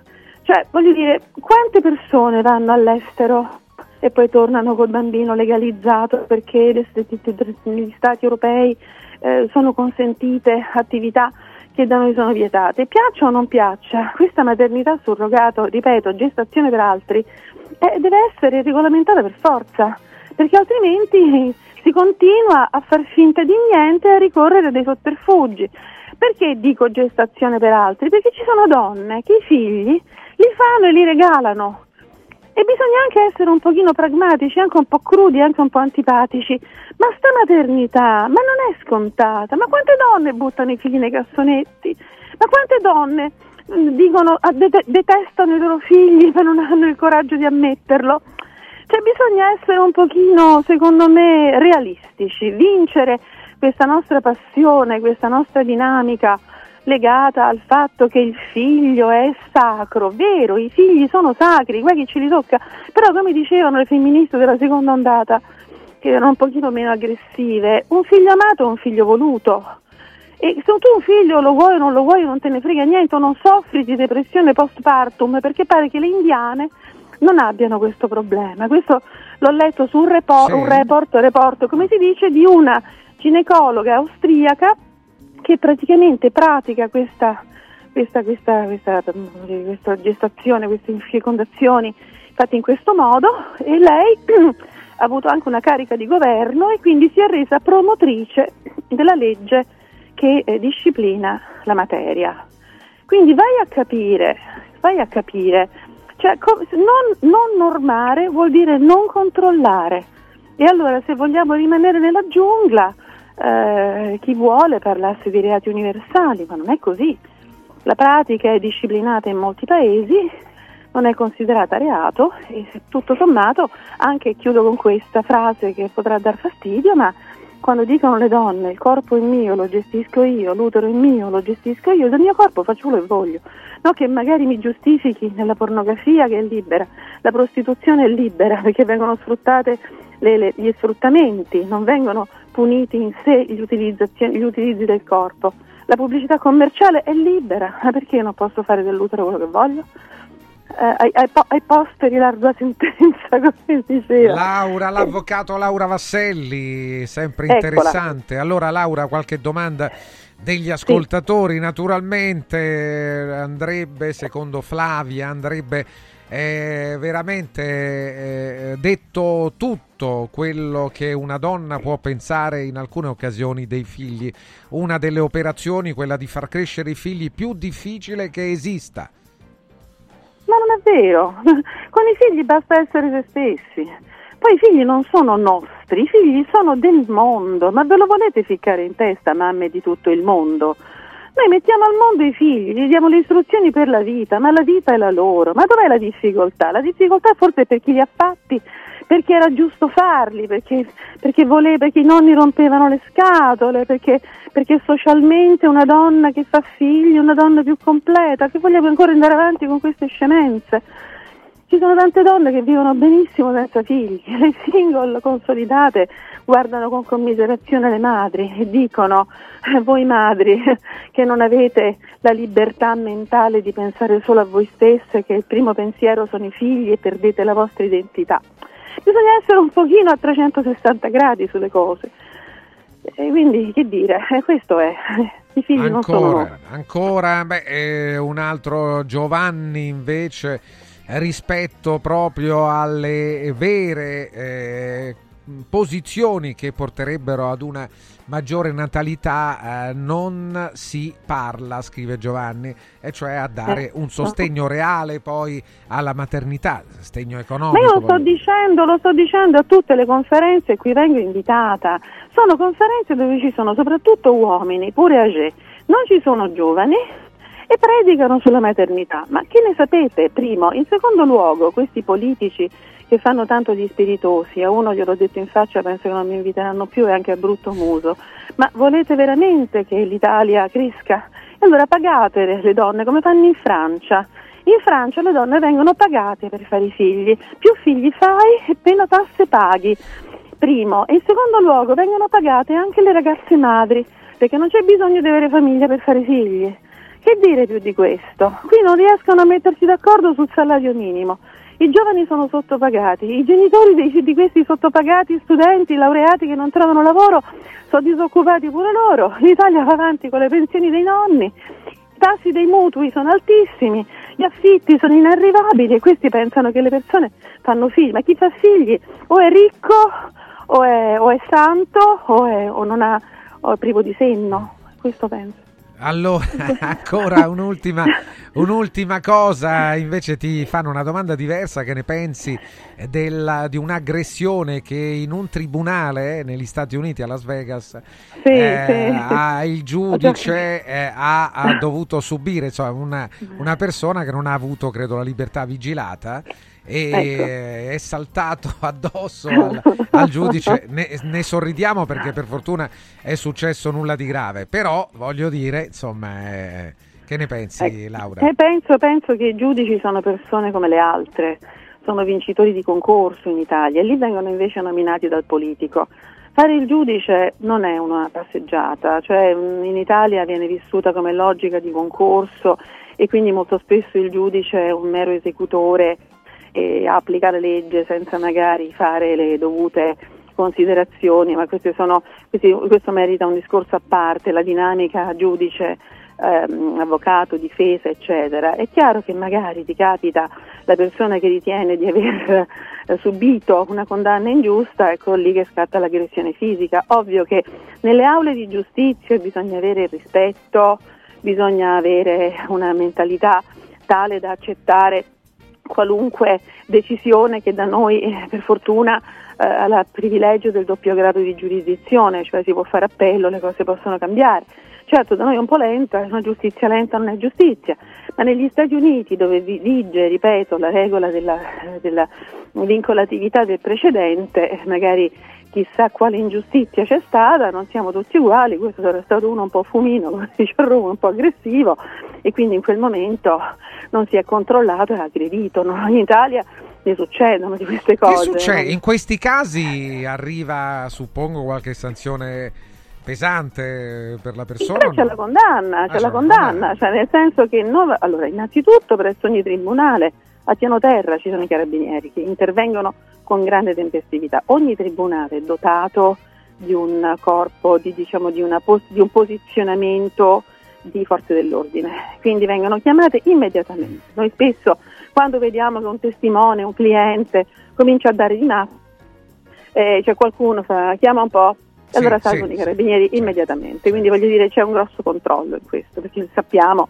insomma, i, i tribunali ecco, non sono circoli cultu- culturali Ah no, no, o devi luoghi, essere... luoghi eh, devi- ameni. devi ecco, saperlo. ecco. Laura, fermo se no- ferma se no non riusciamo. Allora, evito altre domande, le faremo in un'altra occasione. Questa Sì. però hai bisogno, però hai due minuti, non di più per la risposta. Sì. Voi globalisti... Sì. eh, ce l'ha con te che date un prezzo Eh. anche ai bambini perderete per l'immoralità che sprizzate da tutti Eh, lo i pori so. viva E le allora- vere femministe che Sì. non mercificavano corpi Sì. e bambini Sì, sì. La mia risposta è, eh, chi fa questa domanda gli dico, eh, tu sei buono, io sono cattiva, tu vai in paradiso e vado all'inferno, così non abbiamo più a che fare con gente come voi. Ah, chiudiamo proprio così uno a destra Sì, e sì. l'altro a sinistra all'inferno Ma certo, certo, sì, certo. sì, io, io sto benissimo all'inferno, io veramente trovo che il diavolo sia molto più divertente del uno dice a questo punto la prostituzione legale è il minimo La prostituzione legale lo è già legale perché non è punita, le, le persone, eh, parla da Vanvera, Cioè io mi posso prostituire come voglio, nessuno può mettere il naso nella mia libertà di mercificare il mio corpo facendomi pagare per prestazioni sessuali. Quello che è punita è la prestazione, il pappone, il famoso pappone. Lui è punito perché sfrutta il sesso delle ragazze. Ogni ragazza è libera di prostituirsi come vuole, non è punita, non è né tutelata né vietata non è punita, puoi fare del tuo corpo quello che vuoi. Quindi non vedo per quale motivo. Questa è legge dello Stato, non è dal 1945, sotto il fascismo, era già così. Quindi non vedo. Eh, studiate, signori, prima di fare domande, studiate. Laura, grazie, grazie, grazie all'avvocato Laura Vasselli. Grazie. Buona giornata Laura, eh? buona giornata, a presto, grazie a tutti per l'ascolto, tra poco parte il pomeriggio di Radio Radio Lo Sport. Radio Radio ha presentato Un giorno speciale con Francesco Vergovic.